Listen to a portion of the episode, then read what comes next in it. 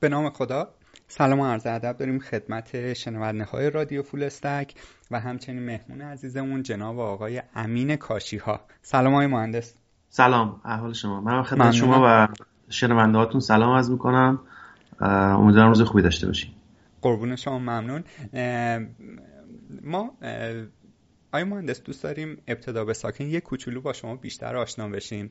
یه ذره در مورد خودتون بگید، چند سالتونه، اهل کجا هستید، بعدش یواش یواش وارد بک‌گراند تحصیلی و کاریتون بشین تو در نهایت بگید که چی شد که وارد دنیای فناوری اون هم در این سطح شدید. بله، خواهش میکنم. من سی و شش سالم هستش، متولد تهران هستم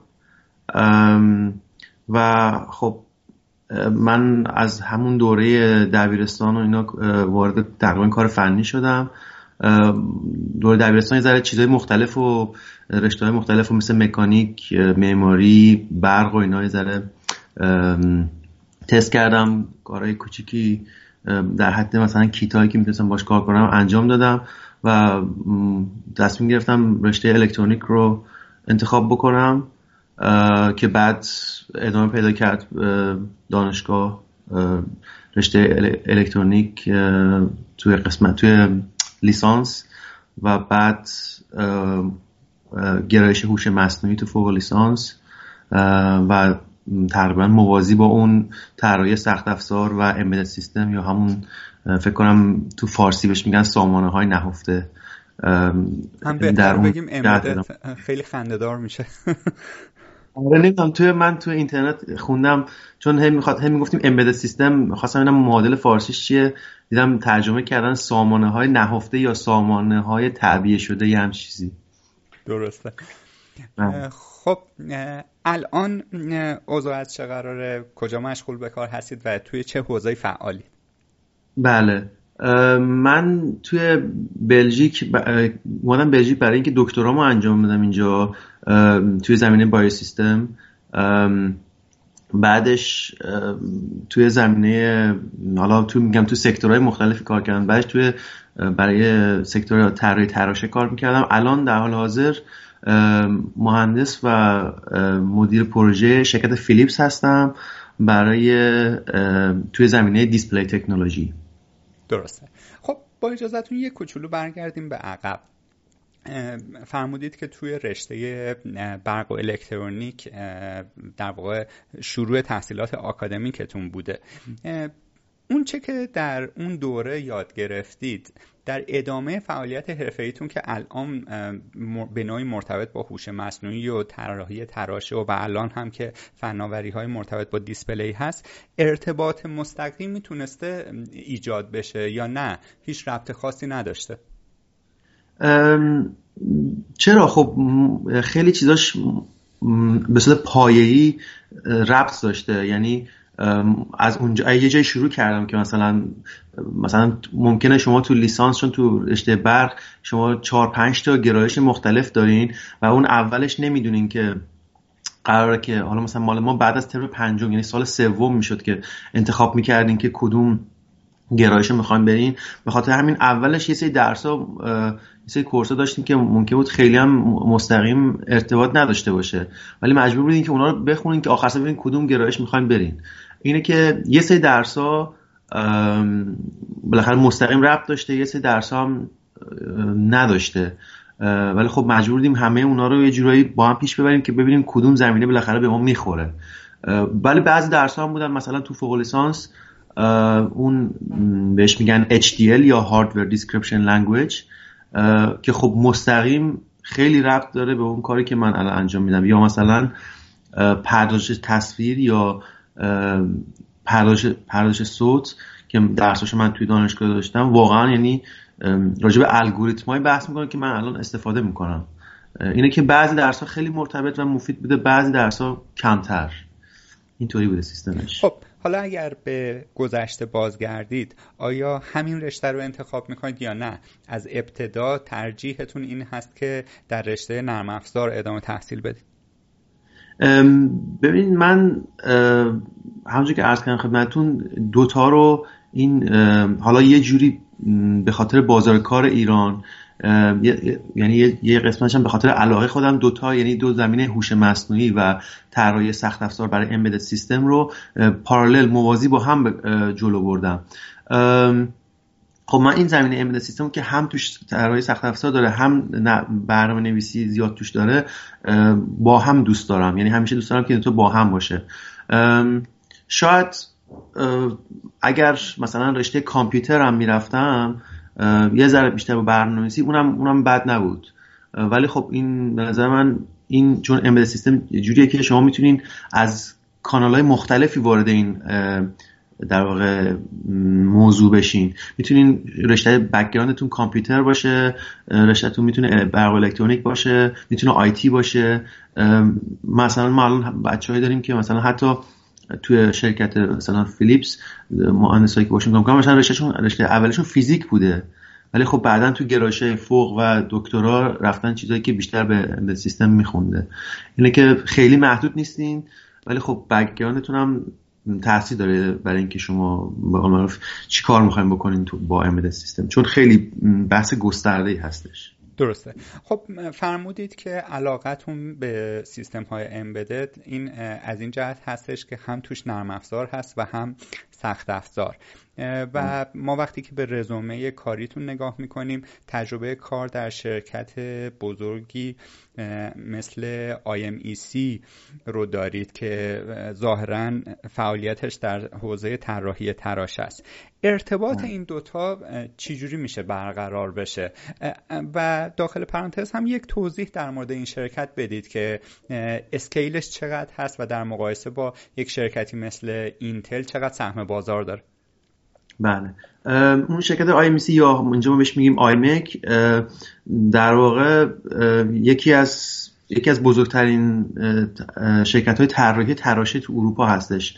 البته خب اسکیلش در مقایسه با مثلا اینتل و سامسونگ خب خیلی کوچیک‌تر هست، ولی خب یه شرکتیه مثلا میتونم بگم مثلا بگم که مثلا هولوش چهارصد میلیون دلار در سال فقط سود مثلا این شرکت هستش. ربطش با امبدد سیستم اینه که ببینید توی در واقع طراحی تراشه شما دو تا تخصص احتیاج دارین، یکی دیوایس انجینیرینگ هست که برای خود اون طراحی چیپ و لی اوت اینجور چیزاش احتیاجه، و یه دونه سیرکت هست. توی فوق لیسانس دانشگاه ایران هم شما وقتی میرین الکترونیک تو مقطع فوق لیسانس شما این رشته ها رو این گرایش ها رو میبینین، گرایش سیرکت میبینین، گرایش دیوایس میبینین، بعد هوش مصنوعی کنارش میبینین و چند تای دیگه.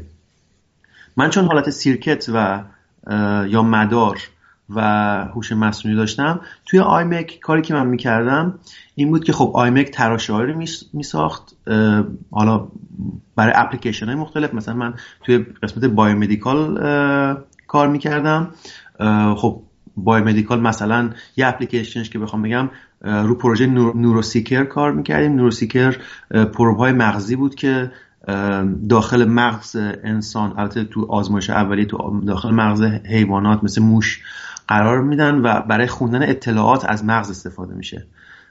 خب اینا یه تراشه‌ای رو طراحی کرده بودن برای این کار و یه سری پروب‌های هم بهش متصل بود. خب این تراشه برای اینکه بتونه با جهان خارج ارتباط برقرار بکنه احتیاج به یه سیرکتی دورش داره، چون اینا در واقع تراشه به صورت چیپ های آسیک یا اپلیکیشن اسپسیفیک آی سی طراحی میشن و شما باید بتونید این اپلیکیشن اسپسیفیک آی سی ها نمیتونن مستقیما اون دیتایی که شما میخواین رو بتونن. شما به عنوان یک سیرکت انجینیر یا یه مهندس الکترونیک در گرایش مدار باید بتونین یک اینترفیسی در واقع طراحی بکنین که بتونه اون دیتا رو بخونه از اون تراشه و شما بتونین بعداً با یه سافتوری با یه بک اندی اونو در واقع پروسس بکنین و در واقع حالا ویژوالایز بکنین یا کار دیگه که می‌خوایم باش انجام بدیم. این بود که تو آیمک بیشتر کارم اینترفیسینگ با آسیک و طراحی مدارهای دور و بر اون بود. درسته. سوالی که میخوام در ادامه از حضورتون بپرسم هم مرتبط هست هم به نوعی مرتبط نیست. چه شد که از آیمک تصمیم گرفتید بیاید بیرون؟ ببینید آیمک من یه پروژه، این تقریبا یه پروژه یک سال و نیمه بود و من راستش تصمیم نداشتم بیام بیام، ولی خب یکی از مشتریای ما که ما باش براش دستگاه هم می ساختیم و اینا فیلیپس بود و من خب جلسه هایی که با فیلیپس داشتم و اینا، اونا خب یه پوزیشنی داشتن که خیلی پوزیشن جذاب و جالبی بود و از من دعوت کردن که خب چون پروژه منم اونجا رو به اسمام بود تو آیمک، از من دعوت کردن که بیام اونجا و ببینم اگه خوشم میاد و اینا اونجا ادامه بدن و به من گفتن که خب این امکانش هستش که شما اگه دوست داشته باشین مهندس پروژه باشین، بعداً مدیر پروژه باشین و بعداً اگه اگر علاقه داشته باشین ادامه بدین اینجا مدیر تحقیقاتی بشین توی شرکت فیلیپس و به نظرم این چیز جذابی بود که من تصمیم گرفتم اون قبول کنم این پیشنهاد رو. درسته. وقتی که نام برند فیلیپس میاد، حداقل من نوعی یاد ریشتراش و نهایتا مثلا تلویزیون ال سی دی چیزی میافتم. یه ذره در خصوص این شرکت میگید، چون به مراتب مسلما فعالیتش گسترده تر از این حرف هاست که هدکورترز یا دفتر مرکزی این شرکت تو چه کشوری هستش و حوزه های فعالیتش چی هست، اونهایی که حتی ما ممکنه به طور به عنوان اند یوزر نبینیم؟ بله ببینید فیلیپس خب همونجوری که فهمیدین یه شرکت خیلی اینترنشنال، شرکت خیلی بزرگی هستش که توی هلند درست شد، توی شهر آمستردام و آینتوون، ولی خب انقدر زمینه کاری گسترده است که الان نمیتونم واقعا بگم کدوم کشور فیلیپس تو کدوم کشوره. یه سری مرکز تحقیقاتی آفیس های زیادی تو آمریکا داره، تو اروپا داره، الان مخصوصا توی شرق آسیا داره. زمینه هایی هم که فعالیت میکنه، ببینید خود فیلیپس الان بیشتر تو زمینه بایومدیکال فعالیت میکنه، مثلا دستگاه های پیشرفته سی تی اسکن یا دست... دستگاهی که برای کار بیمارستانی عمل جراحی اینا استفاده میشه، اونا رو خود فیلیپس هنوز انجام میده، ولی به خاطر رقابت شدیدی که تو بقیه زمینا وجود داره بقیه در واقع اپلیکیشن ها رو ساب برند کرده، یعنی داده به شرکت های دیگه ای که اونا با نام فیلیپس تولید میکنن. مثلا ام توی دیسپلی تکنولوژی، حالا فقط نه تلویزیون برای مصرف کننده های معمولی، بلکه حتی نمایشگرهای صنعتی که حالا ممکنه توی دستگاه‌های مختلف استفاده بشه، یا مثلا مثلا نمایشگرایی که تو اتاق عمل جر برای جراحی استفاده میشه، اینا رو شرکت‌های دیگه‌ای هستن که تحت نام فیلیپس دارن این محصول رو تولید میکنن. از از اینکه مثلا با کدوم کشورها در تماسیم و باشون کار میکنیم، الان طراحی سخت افزار تقریبا همش تو شرق آسیا انجام میشه، به خاطر اینکه اونا با به قول معروف هزینه و نسبت هزینه به کیفیتی که دارن اصلا قابل رقابت نیست، یعنی اروپا و آمریکا نمیتونن، ما تقریبا نمیتونیم زیاد سخت افزار اینجا تولید بکنیم. سخت افزارمون رو توی مثلا تایوان، تو خود چین، سنگاپور اونا تولید میکنن.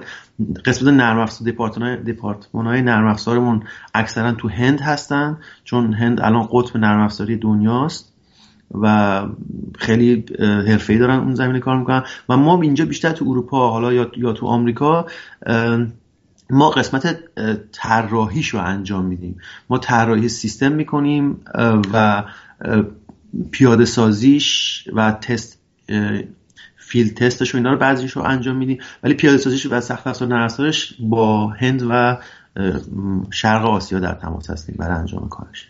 بله ممنون. اگر اشتباه نکنم در مقطع دکترا شما ورود کردید به بایوسیستمز، درسته؟ بله بله درست.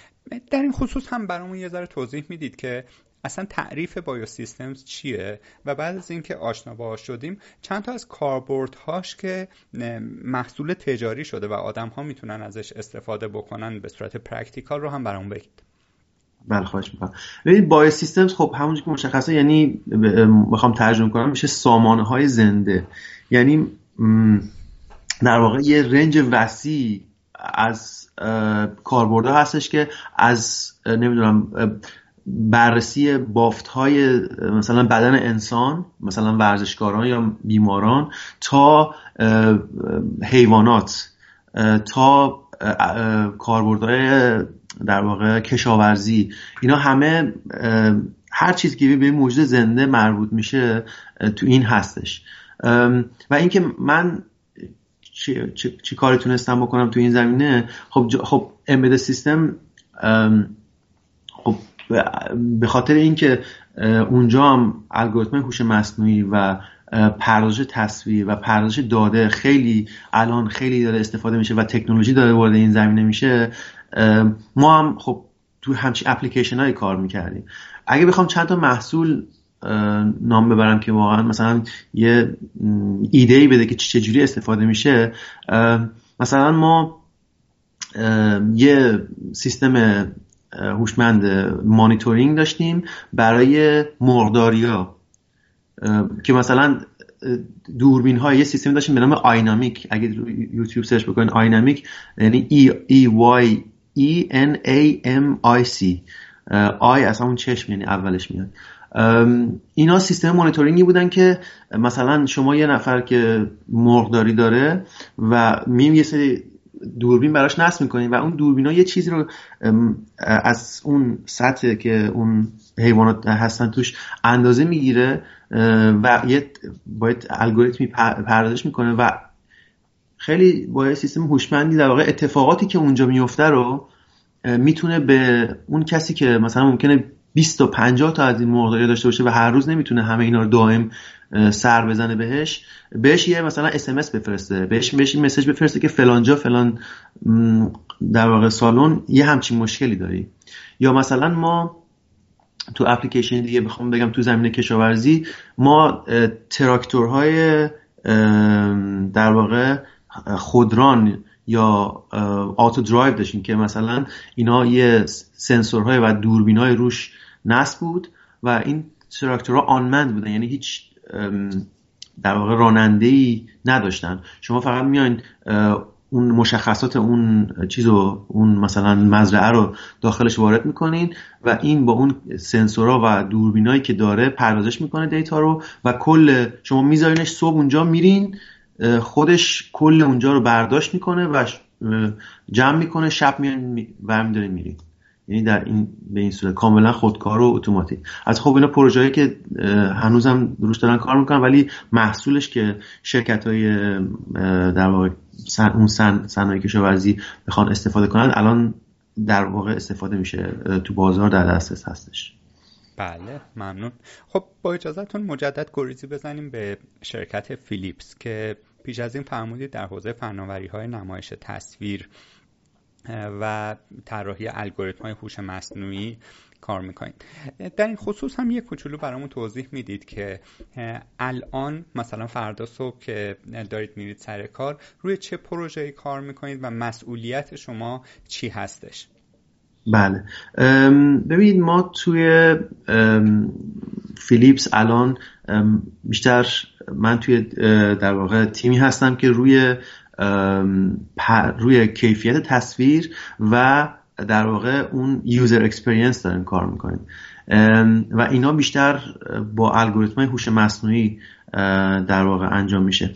کاری که من میکنم، خب همزمان روی دو سه تا پروژه کار میکنم، روی یک یا دو تا پروژه مهندس پروژه هستم و توی یه پروژه مدیر مدیر پروژه هستم. کاری که ما میکنیم مثلا توی یه مورد بخواد بهتون بگم اینه که یه الگوریتم هوش مصنوعی داریم روش کار میکنیم که این میتونه دیتا رو از یوزر جمع آوری کنه، آنالیز بکنه و حتی پیش بینی بکنه که یوزر چه ستینگی رو، چه در واقع مدلی رو دوست داره که بعد, بعد از این ببینه. یا مثلا توی پروژه دیگه‌ای ما به وسیله ماشین لرنینگ یه یه سری دیتا رو در واقع به الگوریتم میدیم و الگوریتم رو ترین میکنیم و این الگوریتم با اون دیتایی که در واقع ترین شده میتونه در واقع با پیاده سازی روی حالا اون سیستم نمایشگر کیفیت تصویر رو بنا به اون تنظیماتی که یوزر خودش انجام میده میتونه اون تنظیمات از یوزر یاد بگیره و براش از اون به بعد اونطوری در اون جهت تنظیم کنه که یوزر دوست داره. اینجوری شما خیلی راحت تلویزیونتون یا اون نمایشگرتون که مثلا ممکنه روی خودرو شما یا هر چی دیگه نصب شده باشه از شما یاد میگیره که شما چی دوست دارین و این تنظیمات و حالا کیفیت تصویر یا هر چی این خیلی حالت شخصی پیدا میکنه.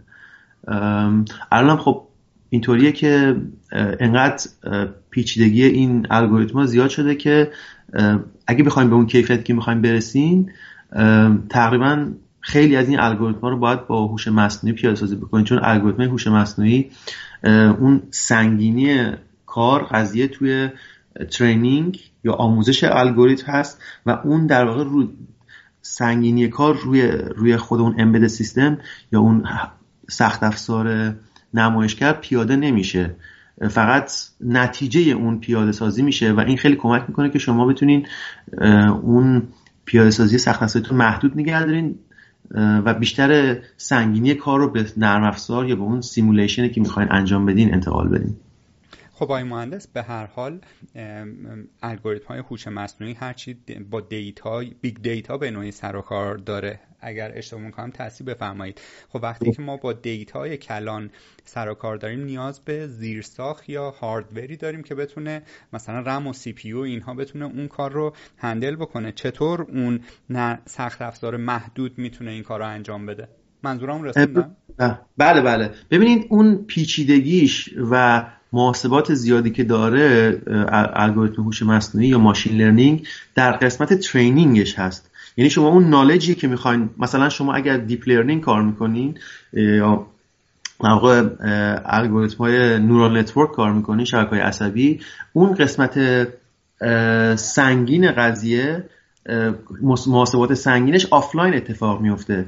یعنی مثلا ما الان یه توی فیلیپس یک کلاستری داریم که تشکیل شده از در واقع اون ورکرها یا ورکر پی سی های مختلف که اینا مثلا خیلی کورای خیلی زیادی دارن، حافظه خیلی زیادی دارن، جی پی یو دارن و میتونن عملیات خیلی زیادی رو به صورت پارالل انجام بدن و ممکنه من یه ران میکنم با اون دیتایی که دارم ممکنه چند روز طول بکشه، ولی نتیجه همه اون محاسبات ممکنه مثلا یه سری اعداد باشه یا نیم صفحه اعداد باشه که اون اعدادش پروگرام میشه روی اون تراشه اف پی جی ای یا تراشه دی اس پی یا اون تراشه پردازنده‌ای که روی سخت افزارم هست. بنابراین اون قسمت سنگین قضیه ترینینگ آفلاین اتفاق میفته و اون قسمت تست که در واقع دیتای شما رو پردازش میکنه اون اون ریل تایم و روی سخت افزار پیاده سازی میشه. به خاطر همین اون سبکتره، قسمت تست خیلی از قسمت ترینینگ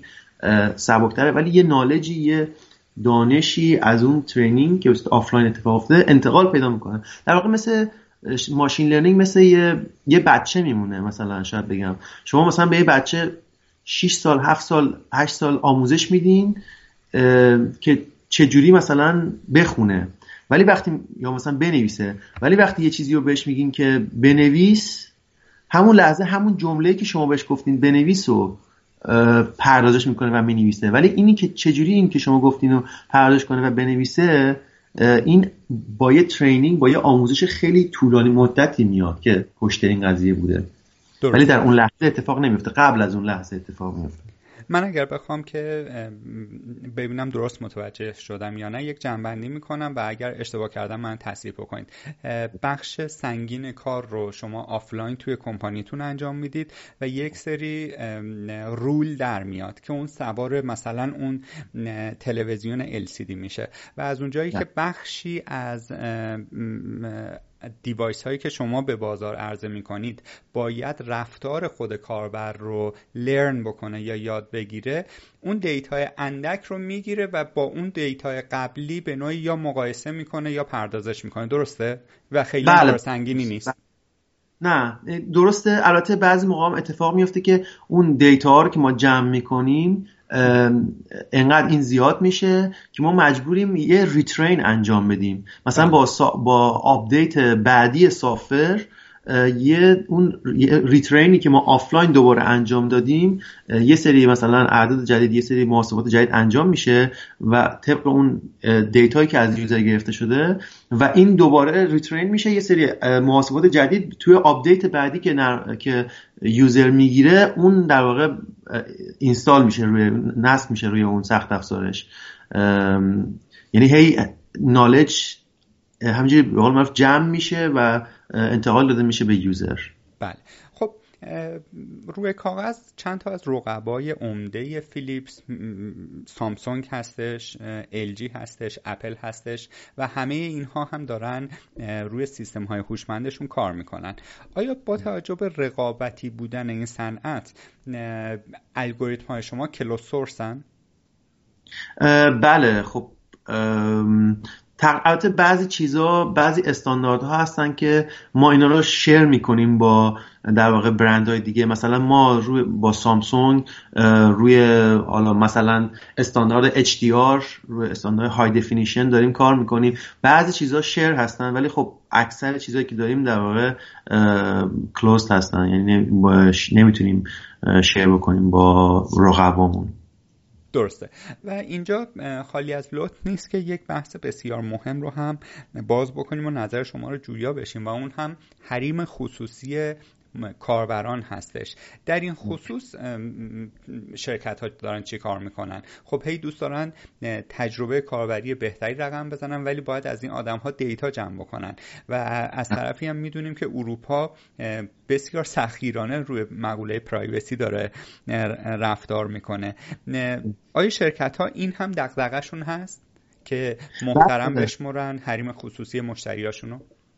بله بله اتفاقا این خوبه که شما اشاره کردین، به خاطر اینکه این خیلی مبحث جدیه و به خاطر این قانون جی دی پی آر که در واقع برای پرایویسی یوزرها هستش تو اروپا و توسط پارلمان اروپا تصویب شده و اینا، ما سال گذشته همه کسایی که برای فیلیپس کار میکنن، البته فکر کنم شرکت‌های دیگه اروپایی همشون همینطوری باشه، همه ما باید یه سری دوره‌ها رو می‌دیدیم و ما یه فرصتی به همون داده بودن که اگر شما بتونید این سرتیفیکیت جی دی پی آر رو، یعنی اگه نتونید اون سرتیفیکیت رو بگیرید نمیتونید با دیتایی که یوزر داره کار کنید، چون شما آموزش ندیدین که با اون دیتا چی کار باید بکنید. توی تمام در واقع اون لایسنس اند ترمزی که برای برای هم تمام شرکت ها هستش، شما میخواید نصب بکنید چیزی رو، دستگاهی رو استفاده کنید، همه اینا هم اضافه شده و الان دقیقاً یوزر خودش میتونه تو اون دستگاهش ببینه که چه اطلاعاتی رو در واقع میخواد انتقال بده به شرکت یا نمیخواد و میتونه قشنگ تیک بزنه که من اینا رو میخوام انتقال بدم یا میخوام استفاده کنن. حالا اگه بینام باشه و اینا که همیشه بینام هست، یا این که اصلا نمیخوام، میتونه یوزر بگه من نمیخوام تو این قضیه شرکت بکنم و هیچ هیچ مشکل یعنی نداره. هر لحظه هم بخوان باید طبق قانون جی دی پی آر که در واقع همون باید اجراش بکنیم، هر لحظه یوزر بخواد باید دقیقاً ببینه چه دیتایش داره کجا استفاده میشه، که کاملا باید همه چی شفاف باشه. ولی خب این هم در واقع یه نگرانی بزرگی برای خیلی شرکت‌ها بود، به خاطر اینکه جریمه‌هایی هم که برای این قضیه در نظر گرفتن خیلی وحشتناکه و اصلا نمیشه با این قضیه شوخی کرد، باید خیلی خیلی جدی چیز کرد. بخاطر همین همه, همه همکارای من و اینا همشون این دوره رو گذروندن و منم این کارو کردم و ما این سرتیفیکیت رو میگرفتیم که انجام شد پارسال. درسته. سوال بعدیم که به نوعی با همین مقوله مرتبط هست، اگر احساس میکنید که برخلاف پالیسی شرکت فیلیپس هست پاسخ ندیدش و اون هم این که شما دیتای من مشتری یا کاربر رو جمع میکنید که در نهایت سرویس بهتری به من بدید، یعنی من. تصویر شفافتر و بهتر و مرتبطتر با سلیقه من عرضه بکنید. خب این میشه یک مصرف داخلی. آیا همچون شرکت هایی مثل گوگل و فیسبوک و توییتر و بقیه که از دیتای کاربران به عنوان محصول فروشی به سایر کمپانی های تبلیغاتی و اینها استفاده میکنن، آیا شرکت هایی مثل فیلیپس و سامسونگ و اینها هم چنین کاری میکنن یا نه فقط جمع آوری دیتا، دیتا گدرینگشون برای مصرف داخلیه؟ نه تقریبا همه شرکتایی که تو پایپلاین هستن این این کارو میکنن، ولی حالا شرکت های مختلف پالیسی های در واقع مختلفی رو دارن. بعضی حالا بعضی تو تو لول خیلی حالا کم استفاده میکنن. این قضیه بستگی به این داره که اون تجربه کاربر یا اون دیتای کاربر چقدر به دردشون بخوره. یعنی همون بیگ, بیگ دیتایی که شما فرمودین الان تو همه این شرکتایی که توی این زمینه هوش مصنوعی کار میکنن حتما حتما یه تیم بیگ دیتا هستش. اینجا حالا من خودم مستقیم تو تیم بیگ دیتا نیستم ولی با تیم بیگ دیتا کار میکنم. بیگ دیتا کارش اصلا همینه، یعنی اطلاعات رو جمع‌آوری بکنه. فقط هم این که مثلا بخواد مثلا دیتای یوزر رو جمع‌آوری بکنه و بخواد از اون به حالتی استفاده کنه محصول بهتر بکنه، فقط این نیست، خیلی کاربردهای مختلفی داره. ولی خب یه قسمت عمدهش اینه که حالا مثلا توی تیم بیگ دیتا روی اون باگایی که ریپورت میشه میخوان ببینن که چه در واقع تغییراتی رو باید بدن که احتمالاً که یه هم چیزی اتفاق بیفته و یوزر این باگو تو سیستم ببینه کمتر بشه. ولی خب محدودیت‌ها هم دارن دیگه، همه همه کار نمیتونن بکنن.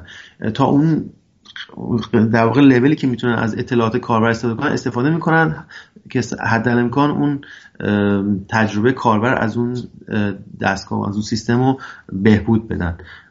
ولی خب مبحث بیگ دیتا واقعا خیلی مهمه. الان یکی از هات ترین در واقع در واقع پوزیشن هایی که همه دنبالش هستن همین در واقع دیتا ساینتیست و اینا هستش، به خاطر اینکه این دیتا ساینتیست ها میتونن توی این بیگ دیتا تیم ها کارهای خیلی مهمی انجام بدن. درسته. خب ما تقریبا نیم ساعت هست که داریم گپ میزنیم و حدس میزنم کم لطفی نسبت به رادیو فولاستک باشه که نیم ساعت صحبت کنیم و هیچ رد و نشانی از برنامه نویسی تو گپمون نباشه. آه. در تجربیات کد نویسی شما خب ما میبینیم که با زبونهای مختلفی کار کردید، دو تا از شاخص ترین هاش سی و پایتون هستن. خب با توجه به اینکه با سیستم های امبدد کار کردید و نیاز به برنامه نویسی به اصطلاح لو لول داشتید، خب سی اونجا به کارتون میامده. ولی این طرف کار که میخواستید ال... میخواهید الگوریتم های هوش مصنوعی توسعه بدید، ظاهراً پایتونی که همه جای دنیا داره استفاده میشه شما هم استفاده میکنید. اگر اشتباه میکنم که منو تصحیح بکنید، در غیر این صورت یک کوچولو بیشتر برامون توضیح بدید که چقدر از کار روزمره شما با کدنویسی عجین هست و علت اینکه شما این دوتا زبون به عنوان زبونهای اصلیتون هستن چیه؟ بله ببینین، خب من تقریبا شاید بگم هفتاد هشتاد درصد وقتم حالا اون تو اون پروژه‌ای که مخصوصا مهندس پروژه هستم هفتاد هشتاد درصد وقتم به کد نویسی اختصاص پیدا می‌کنه. اونجایی که مدیر پروژه هستم به خاطر مسئولیت دیگه که دارم کمتر. برای برنامه‌نویسی حالا به این زبان‌ها و اینا دل... و در اینکه دلیلش چی هستش، اینکه ببینید شما به عنوان یه امبدد سیستم امبدد سیستم انجینیر چون با هر دو تا سخت افزار و نرم افزار کار میکنین باید حداقل سه نوع زبان برنامه‌نویسی بدونین. یه نوع زبان برنامه‌نویسی یه, یه زبان برنامه‌نویسی شما برای سیمولیشن و همون پردازش آفلاین لازم دارین که حالا مثلا میتونه اون پایتون باشه، میتونه حالا مطلب باشه که مطلب بیشتر محیط آکادمیک و پایتون بیشتر محیط صنعتی استفاده میشه. بعد که شما این الگوریتم رو در واقع اونجا طراحی کردین تو لول بالا آبجکت کد آبجکت اورینتد حالا شیگرا میگن اون اونو در واقع طراحی کردین و سیمولیشنتون جواب گرفتین، باید بتونین برای اینکه اینو در واقع به سخت افزارتون انتقال بدین، این در یک مرحله و یک قدم انجام نمیشه. شما باید بتونین اول اینو توی به زبان میانی بیارین، یه زبانی مثل سی ترجمه کنین که اون اون زبان در واقع خب تمام اون در واقع ملاحظات سخت افزاری بهش اضافه بشه، مثلا مموری مپ بهش اضافه بشه و حالا در واقع اگه میخواین اگه قراره اون حالا بالاخره سخت افزار مثلا شما اگه رو تراشه‌های اف پی جی ای یا فیلد پروگرامبل گیت اری می‌خواید پیاده‌سازی کنید یا تراشه‌های ای اس آی سی می‌خواید پیاده‌سازی کنید، باید الگوریتم به صورت فیکس پوینت باشه. یعنی اون محاسبات دسیمال دیگه نمیتونین انجام بدین، باید اینو تبدیل کنین به حالت فیکس پوینت که مثلا با تعداد بیت‌های مشخصی در واقع و محدودی داشته باشین. خب اینا همش باید تو این ترجمه‌ای که از مثلا از پایتون به سی انجام میدین باید اینا در نظر گرفته بشه و اینا اضافه بشه و یه چیزی ساخته میشه بهش میگیم ما رفرنس کد توی سی، که این رفرنس کد بعداً همین که الان گفتم سه تا زبان باید یاد بگیریم، پایتون، سی، زبان بعدی که باید به عنوان امبدد سیستم انجینیر یاد بگیرین یه زبان اچ دی ال هست یا زبان هاردور دیسکریپشن لنگویج هست. مثلا توی اروپا بیشتر وی اچ دی ال کار میکنن، حالا تو آمریکا وریلاگ خیلی کاربرد داره. یکی از این زبان‌ها رو باید یاد بگیرین که بتونین اون تراشه رو در واقع برنامه‌نویسی کنین و برنامه‌ریزی کنین و اون رفرنس کدی که شما از توی سی نوشتین به, به قول معروف یه اصطلاحی هست میگن باید بیت ترو باشه، یعنی بیت بای بیتش باید با اون در واقع هاردور دیسکریپشن لنگویجی که شما میخواین بنویسین رو به صورت سخت افزار پیاده سازی کنین باید بیت به بیت یکی باشه. اگر این اتفاق بیفته شما میتونید مطمئن بشین که اون رفرنس کدتون، اون سیمولیشنتون مچه با اونی که رو سخت افزار دارین. و ما الان مهندسایی رو داریم مثلا تو خود فیلیپس، آیمک هم همینطور بود که کارشون فقط همینه، یعنی شما اون اگر به عنوان طراحی طراح الگوریتم هستین مثلا کدتون رو تو پایتون نوشتین اونا با شما همکاری میکنن برای اینکه یه رفرنس کدی توی زبان C طراحی بشه و اون کدی که تو زبان C نوشتین رو میان یه معادل کد سخت افزاریشو طراحی میکنن مثلا توی وی اچ دی ال که این کامل تو سیمولیشنشون مچه با اون کد شما. اونجا شما مطمئن میتونید بشین که این دقیقاً سخت افزاری که داره برنامه برنامه‌ریزی میشه همون کاری انجام میده که من میخوام. ولی خب این مراحل مختلفی داره تا شما از اون سیمولیشنی که توی پایتون بود تا اون اچ دی ال یا اون زبان زبان در واقع سخت افزاریتون برسین. این یه پروسه‌ایه که خودش زمان میبره و خیلی دقت زیادی لازم داره. اینه که شما با امبدد سیستم ممکنه شما توی امبدد سیستم انجینیر ممکنه توی یه پروژه شما خب من من خودم شروع کردم، من بیشتر توی اون برنامه‌نویسی سخت افزار کار میکردم، تو زبان وی اچ دی ال بیشتر کد مینوشتم. بعد حالا اومدم زمان زبان میانی بیشتر تو سی مینوشتم و الان بیشتر دارم طراحی الگوریتم توی پایتون انجام میدم، چون توی پایتون انقدر الان وسیع شده و انقدر شما پکیج مختلفی دارین که میتونم بگم کل، یعنی شما تو اروپا حداقل میتونم بگم که هیچ شرکتی نیست که شما برین اونجا، حالا نمیگم همه ولی شاید بگم نود درصد بیشتر از نود درصد شرکتی نیست که برین اونجا و شما پایتون احتیاج نداشته باشین. در واقع هر اپلیکیشنی که شما در واقع اسمشو ببرین میتونم بگم که پایتون اونجا حرف اول رو میزنه، انقدر وسیع شده و انقدر کاربرد پیدا کرده و به خاطر اینکه اکثر پکیجش مجانی هم هستن دیگه همه جا رو گرفته. یعنی به نظر من من اگه بودم حتی تو آکادمیا توی توی دانشگاه دانشگاهی میگفتم مطلب رو بذارین کنار، اگه میتونین توی لانگ ترم توی یه مدت زمان طولانی و جایگزین پایتون کنین، چون الان واقعا پایتون حرف اول میزنه و هر, هر چقدر زودتر یاد بگیرین اون زبان رو به نفعتون. اگه میخواین به سمت امبدد سیستم یا حالا هر رشته فنی که میخواین برید توش سیمولیشن و پردازش داده مهمه، پایتون رو باید یاد بگیرین به نظرم. خب ما با گپی که با الباقی مهمون‌های رادیو فولاستک داشتیم که در حوزه هوش مصنوعی کار می‌کردن، نام زبون‌هایی مثل جاوا و سی پلاس پلاس رو هم می‌شنیدیم در کنار هم. پایتون آیا تجربه‌ای در این خصوص دارید که مقایسه‌ای انجام بدید که چرا انقدر پایتون از دید شما بلده؟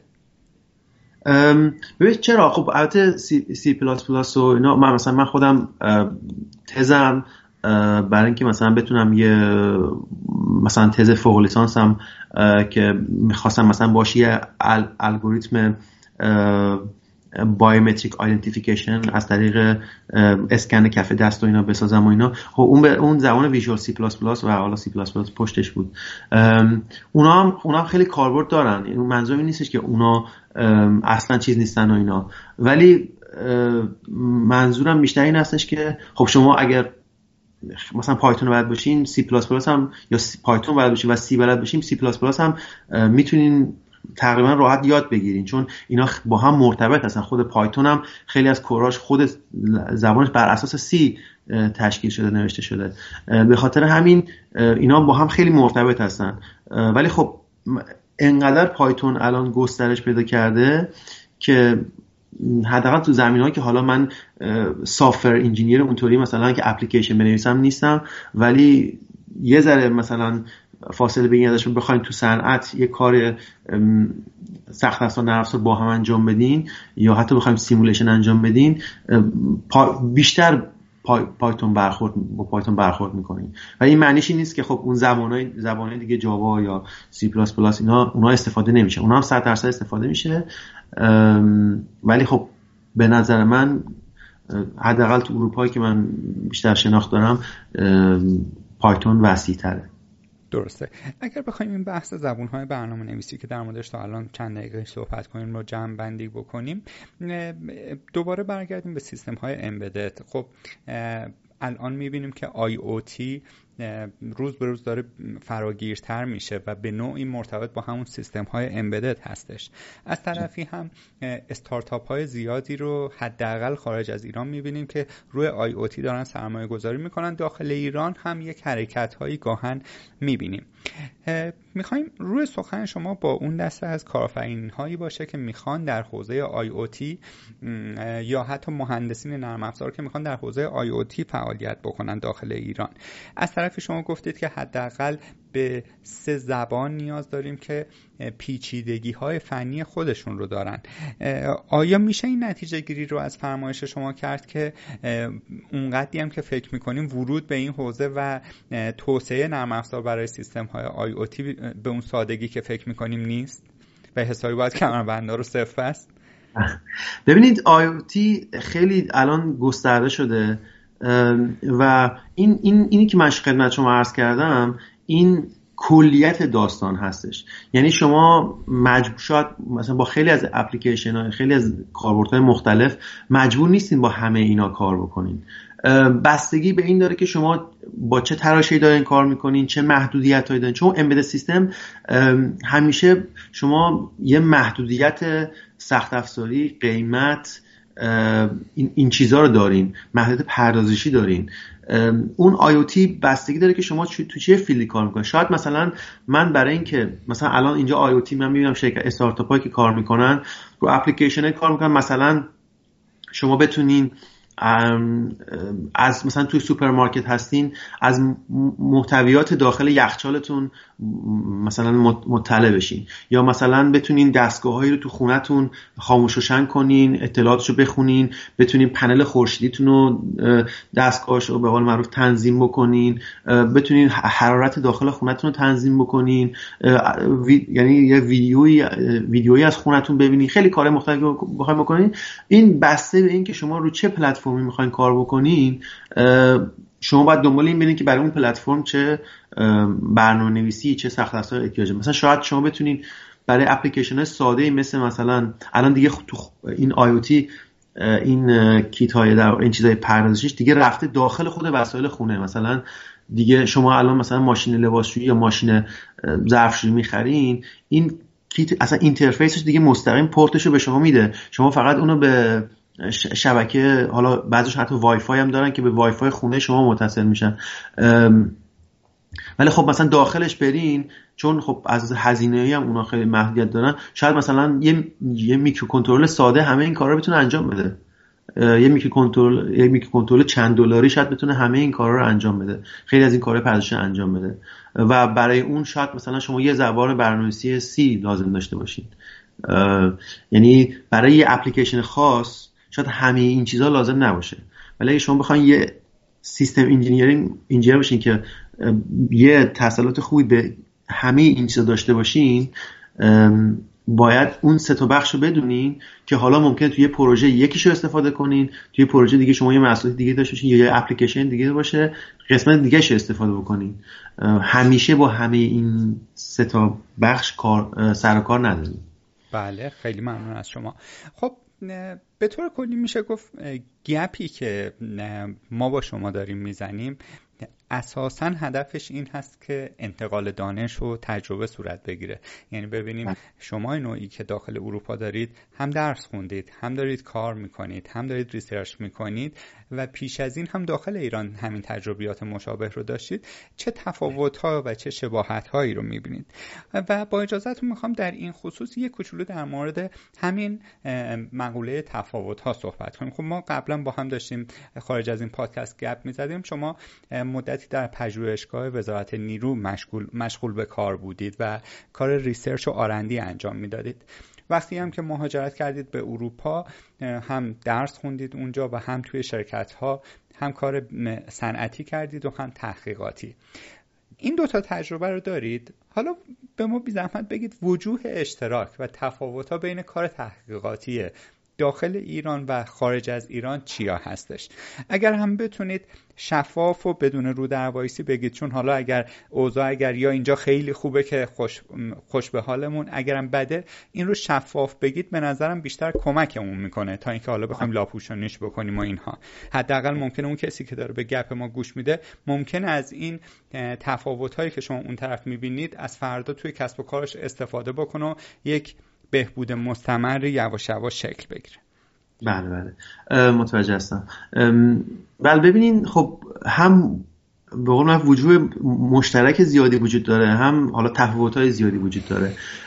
اگه بخوام راجع به چیزای مشترک بگم، اول ببینید خب کار فنی که ما انجام میدیم، من خیلی از چیزایی که فنی که انجام میدیم برای من خیلی شوک بزرگی نبود که از ایران بخوام کار فن، یعنی تو قسمت فنیش خیلی شوک بزرگی نبود برام که از ایران همون کاری که میخوام انجام بدم بیام اینجا انجام، چون شرکتایی تو ایران هم واقعا، حالا من پژوهشگاهی که کار میکنم واقعا کار خوبی انجام میشه توش از لحاظ فنی و اینا، و همون شاید مثلا بگم حتی دستگاه امکان... حالا بعضی دستگاه پیشرفته‌ای که احتیاج بود که مثلا من تو اونجا توی ان... مثلا انرژی سکتور کار می‌کردم، تو بخش انرژی صنعت برق کار می‌کردم و بعضی دستگاه‌ها چیزی خب مثلا همیشه شاید مثلا راحت در دسترس نبود و مثلا بعضی برای بعد از چون تو صنعت برق تست‌های خیلی خاصی انجام میشه، مثلا بعضی موقع مجبوریم دستگاه بفرستیم خارج از کشور که تست بشه. ام... یه ذره حالا امکاناتش ممکن بود فرق کنه، ولی کار فنیش واقعا کار خوبی اونجا انجام میشه و اگر من خودم همیشه میگم اون چند سالی که تو ایران کار کردم تجربهش خیلی کمکم کرد برای کار اینجا و خوب بود که مستقیم مثلا از فوق لیسانس نرفتم دکترا، وسطش تو صنعت یک تجربه یا تو کار تجربه اونجا به دست آوردم. این این کار فنی خیلی مرتبطه و خیلی کمک میکنه. به خاطر همین هم هست که میبینیم مثلا بچهای ایرانی که کار تحقیقاتی یا کار فنی میکنن تو ایران توی خارج هم خیلی موفقن، چون اون کارا اون کارا این کارا خیلی راحت میتونن انجام بدن. ولی خب تفاوت‌هایی که وجود داره توی شیوه کار هست یه ذره، مثلا توی مدیریت هست، تو مدیریت پروژه هست، تو برنامه ریزی هست و اینکه واقعا چقدر کارو جدی بگیریم. مثلا من اینجا برای دکترام که مثلا یه در واقع فاندی گرفته بودم و یه سری شرکت در واقع تو اون زمینه سرمایه گذاری کرده بودن، انقدر ارتباط صنعت و دانشگاه قوی بود که مثلا من وقتی میخواستم نتایج رو ارائه بدم از ده ده پونزده تا شرکت مختلف نماینده میومد توی اون جلسه و هر کدومشون از من میپرسیدن که من چی میتونم ارائه بدم که به اونا کمک کنه. یعنی اونا هر کدومش دنبالی میدن که از این پروژه چی به درد اونا میخوره و من این به خاطر این خیلی فشار زیادی رو آدم میاد که آدم واقعا احساس مسئولیت میکنه که مثلا من خب با اینا این آدمایی که اینجا سرمایه گذاری کردن توقع دارم و همه چی خیلی جدیه و من باید به اینا ریزالت باید, باید نتایج بدم که اینا واقعا بتونن استفاده بکنن. برنامه‌ریزی خیلی خیلی جدی و چیزی انجام میشه و یه چیز خیلی خیلی مهمتری که من تو ایران خیلی کمتر دیدم اینه که اینجا کوچکترین کاری که میکنین در هر سطحی باشین، از پستچی تا مدیرعامل شرکت تحقیقاتی بزرگ، حتما شما رو ریویو میکنن. یعنی شما اون کاری که دارین انجام میدی، مثلا اگه من دارم مدیر عامل شرکت ما هستش اونجا یا مدیر دپارتمان آرندی ما هستش اونجا، به صورت سالانه و حتی مداوم ما همدیگر رو ریویو میکنیم، یعنی نظر میدیم راجع به اینکه این کار این چه شکلیه. مثلا یه تیمی هستیم ما هشت نفریم ده نفریم، با از ما یه فرمای به ما میدن، ما اونا رو نظر یعنی نظراتمون رو میدیم که اینی که داره الان تیم لید ما هست داره کار چیز مدیریت این تیم رو انجام میده، ما نظرمون راجع به کار این چیه. و اون اون آدم بدون اینکه ما راضی باشیم نمیتونه تو اون پوزیشن بمونه. بنابراین من همیشه شما باید یعنی هیچ هیچ موقع این امنیت رو ندارین که خب من الان مدیر اینجا هستم بیست سالم اینجا مدیر میمونم. شما اگر لیاقت اون پوزیشن رو نداشته باشین، اون آدمای زیر دستتون و آدمایی که دور و برتون هستن، مثلا اگر اگه مدیری هستین که با مشتری سر کار دارین، با مثلا اچ آر سر کار دارین، با تیم فنی سر کار دارین، همه اینا راجع به این که شما کارتون چجوری بوده با اینا نظر میدن و اگر این نظرات مثبت نباشه شما نمیتونین تو اون پوزیشن بمونین.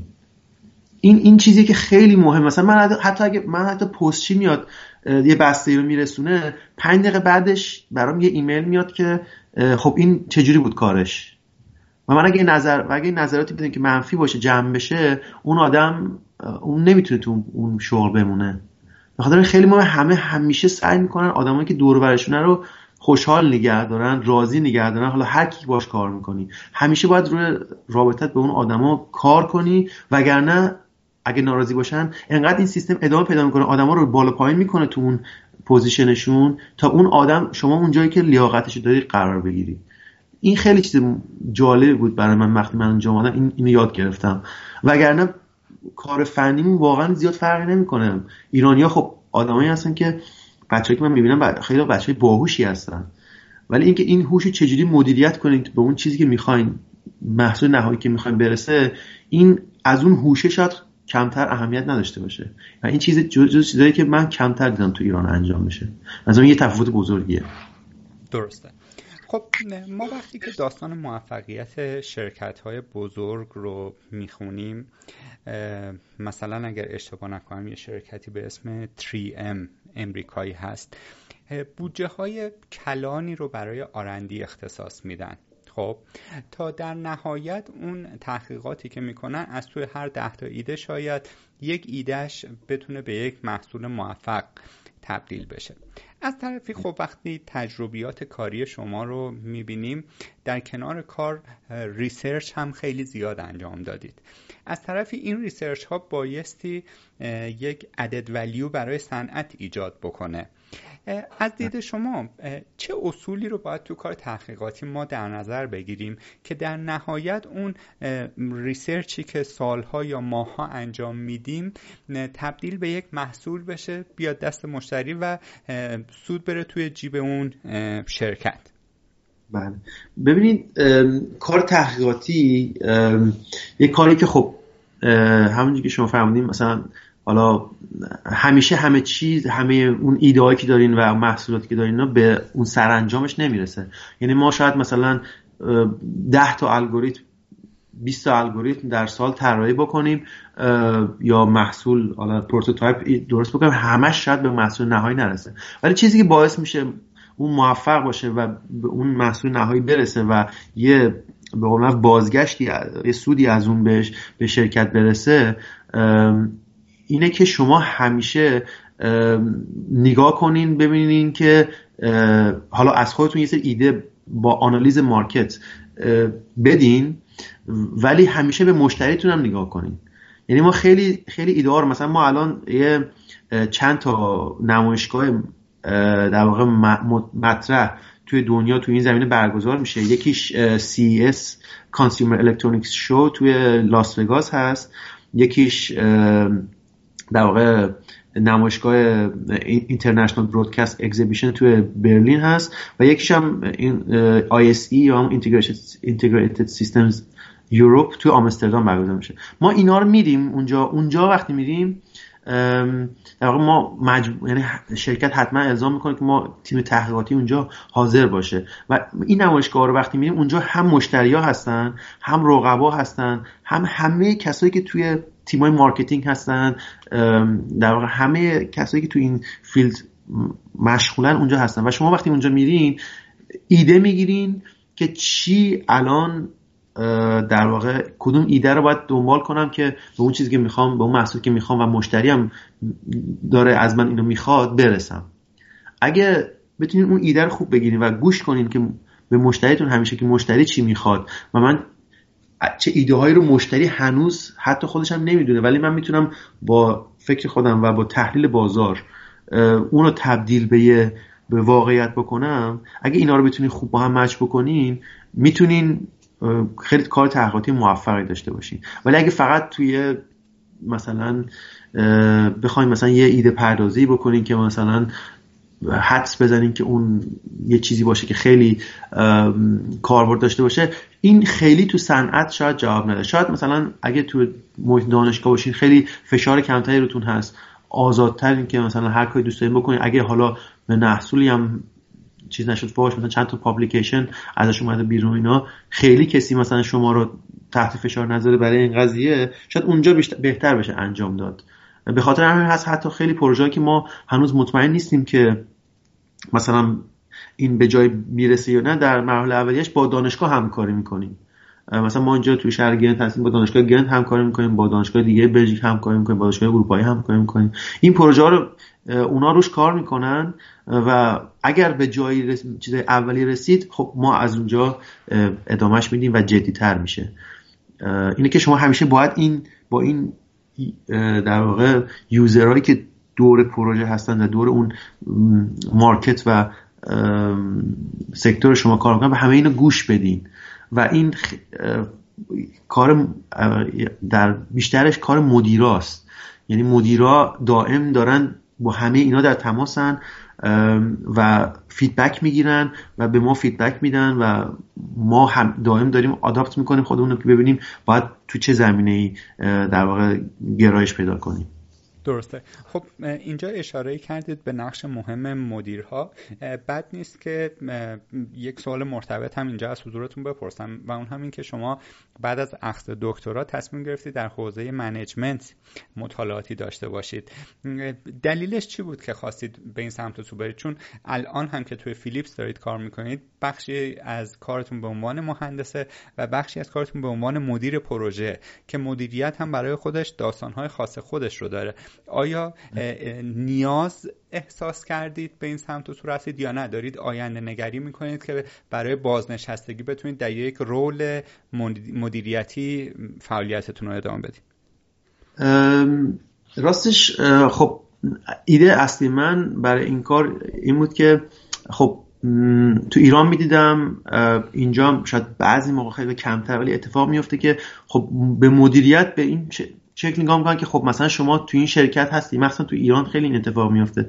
خب اولین گزینه که مثلا اگه بخوام برای جایی، برای شرکتی، برای سازمانی گزینه مدیریت در نظر بگیرن، میگن خب کی اینجا بیشتر از همه تجربه کاری داره. مثلا کسی که بیست سال تجربه کاری داره از کسی که پانزده سال تجربه کاری داره شانس مدیریتش بیشتره. ولی خب این خیلی چیز علمی نیست، چون هر کسی که تجربهش بیشتره بیشتر تو اون زمینه کار کرده لزوما مدیر خوبی نمیشه برای اون کار، چون مدیریت به یه اسکیلای، به یه توانایی‌های دیگه احتیاج داره که هر کسی که اون کار تو اون زمینه فعاله شاید نتونه. مثلا ما الان توی فیلیپس خب مدیر داریم که مثلا ده سال دوازده سال اونجا داره کار، یعنی بعد ده سال دوازده سال اونجا مدیر شده، ولی کسایی هم داریم که سی سال پروژکت انجینیرن و توی اون پوزیشنشون هستن، حالا خوشحال هستن که دارن اون کار رو انجام میدن، ولی خب میدونن خودشون هم که حالا یا امبیشنش یا آرزویی که بخوان برن تو اون مدیر بشن ندارن و یا اینکه اون تواناییش ندارن یا یا علاقه‌شو ندارن یا تواناییشو ندارن. اینه که من خودم چون علاقه داشتم به این قضیه، فقط نمیخواستم کار فنی بکنم، میخواستم این بیزینس رو و این روش مدیریتی رو بشناسم به صورت علمی. رفتم خب تصمیم گرفتم که یه مستری تو این زمینه بگیرم. برای وقتی رفتم اونجا، چون اینجا هم حالا مثلا شما تحصیلات می‌کنین، آدم ممکنه فکر کنه خب یه کار تئوریه مثلا مدیریت، خیلی مثلا شما مثلا باید یه ذره حسابداری بدونین، یه دونه یه ذره منابع مدیریت منابع انسانی بدونین، یه ذره مارکتینگ باید بدونین، از هر چیزی کسایی که دارن با تو کار می‌کنن فقط تئوری بدونین. ولی واقعا اینجا به صورت عملی با شما کار می‌کنن. یعنی مثلا من همین تازگی مثلا یه یه کورسی بود، یه درس بود به اسم بیزنس گیم. من من واقعا اونجا میرفتم، من یک هفته یا چند روز من مدیر نقش مدیری شرکت رو بازی میکردم.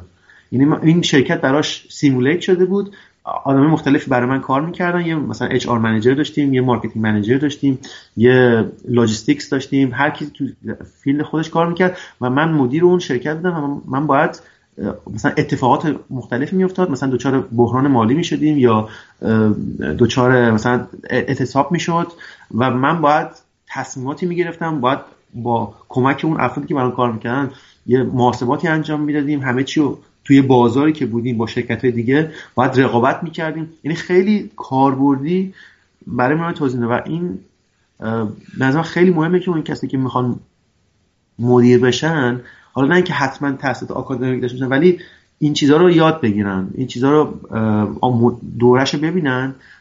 حتی اگه الان چند مدیر هستن و این چیزا نمیدونن، میتونن موازیش انجام اینا رو یاد بگیرن که به صورت علمی مدیریت کنن و چقدر این مدیریت علمی در واقع افیشنسی خیلی بیشتری داره از اینکه من خب فقط تجربه‌ام بیشتره، بنابراین میتونم اینجا رو مدیریت کنم. اینه که من چون علاقه داشتم که مثلا بیزینس رو بشناسم و این روش مدیریتی هم علاقه داشتم، تصمیم گرفتم که در کنار این کاری که الان میکنم این مدیریت رو دنبال کنم. ولی خب حالا نه برای اونقدر دور که به بازنشستگی فکر کنم، ولی احتمالاً بتونم در مثلا پنج تا ده سال آینده بتونم مدیر شرکت تحقیقاتی باشم یا اینکه حتی بیزینسی که بخوام خودم داشته باشم بتونم مدیریت اونجا رو انجام بدم. درسته. خب اشاره کردید به مدیریت یک شرکت تحقیقاتی، یا با اجازهتون دوباره من فلش بک بزنم به بحث قبلیمون و اون هم همون مقوله ریسرچ هستش. وقتی صحبت از غول‌های فناوری مثل اپل، فیسبوک، گوگل به میون میاد یا شرکت‌هایی مثل شرکت شما فیلیپس که من از شما میپرسم دفتر مرکزیتون کجاست، میگید نمیدونم، انقدر این شرکت بزرگه که پخش توی کل دنیا. خب این شرکت‌ها اختصاص بودجه برای تیم‌های تحقیقاتی براشون کار چندان شاقی نیستش و حال ریسکش رو هم قبول میکنن که آیا در نهایت این ایده، این تحقیقات به یک محصول منتج میشه یا نه.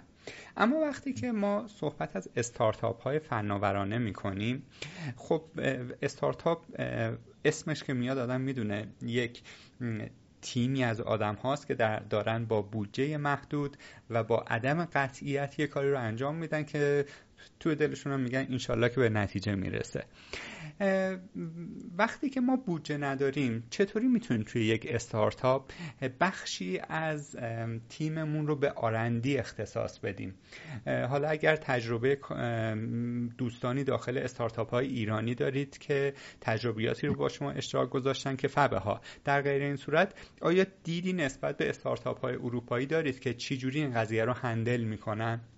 چون اگر ما بگیم که ببخشید میونه کلمتون، اگر بگیم که خب ما بودجه نداریم، آرندی رو پس میبوسیم میذاریم کنار، به نوعی داریم سند ورشکستگی خودمون رو امضا میکنیم، چون اون استارتاپی که تونسته فاند ریز بکنه و پول گرفته مسلما روی این قضیه سرمایه گذاری میکنه و احتمالاً سهم بازار ما رو میگیره.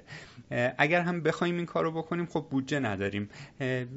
توی این دوراهی چه کار باید کرد؟ ببینید، اولا اول راجع به ایران مثلا و اروپا، خب تو ایران هم حالا ما یه, یه مدت فکر این بودیم که این همچی کاری بکنیم، که خودمون مثلا یه ایده داشته باشیم و حالا دنبالش بکنیم و اینا، که حالا نشد. ولی تو اینجا من خودم مستقیم برای برای استارتاپ‌ها کار نکردم، ولی از اونجایی که دانشگاه دانشگاه اینجا به شدت با استارتاپ ها درگیر هستن و خود دانشگاه، مثلا ما کمپوسی که داشتیم، خود تو خود کمپوس ما نزدیک چهارصد پانصد تا شرکت استارتاپ اونجا دانشگاه اصلا براشون ساختمونی یه ساختمونی ساخته بود، فقط شرکت استارتاپ اونجا کار میکنن و اونا فارغ التحصیلای همون دانشگاه بودن که همون استارتاپشون رو تو همون از همون دانشگاه شروع میکردن و اگه بعدن گسترش پیدا میکرد حالا میرفتن یه جای دیگه یا بزرگتر. اینه که خب ببینید استارتاپ یه یه ذره تناقض با این کار تحقیقاتی که ممکن به سنتی تو ذهن آدم هست داره، چون تح... کار تحقیقاتی خیلی خب بودجه و صبر و زمان زیادی لازم داره. حالا در اون لولی که بخوایم یه چیز در واقع تاپ تک بخوایم ارائه بدیم، ولی خب استارتاپ هم شما فهمیدین بودجهشون محدوده، زمانش، همه این چیزاشون محدوده. به خاطر این یه ذره حالت گامبلینگ داره و یه ذره این حالت این حالت داره که شما باید یه ایده خیلی خوبی داشته باشین و اون ایده رو با بودجه محدود و زمان محدود، همه با علیرغم تمام این محدودیت‌ها بتونین به نتیجه برسونین. اگه بتونین اونو اون ایده رو با اون زمان و بودجه محدود به نتیجه برسونین که خیلی خوبه، یعنی شما پروژه یکی پس از دیگری میاد، اولین پروژه موفق میشه، دومی میاد و خیلی سریع استارتاپ‌ها یا سریع رشد میکنن یا فیل میکنن و تمومش میبندن میره. به خاطر همین مجبورن یه ذره گامبل بکنن، یه ذره به قول معروف حالت لاتری داره براشون. باید این این تمام این چیزا رو انقدر فوکوس باشن روی یه چیز محدودیه، روی ایده خیلی خوب که بتونن اون رو در کمترین زمان ممکن به نتیجه برسونن.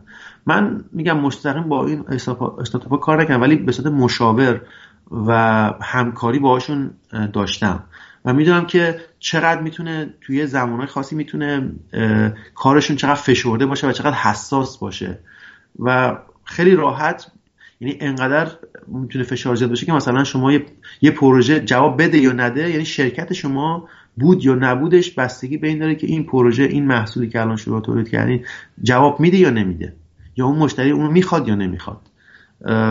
بخاطر یه ذره فشار اونجا بیشتره و یه ذره این مسئولیت‌ها با هم یه ذره بیشتر قاطی میشه. شما اگه توی تیم تحقیقاتی بزرگتر باشین همه چی تقسیم بندی شده و هر کی میدونه چیکار کنه و کسی تو کار دیگری نمیره زیاد، ولی تو استارتاپ که باشین اصلا یه چیزایی با هم یه جوری مخلوط شده.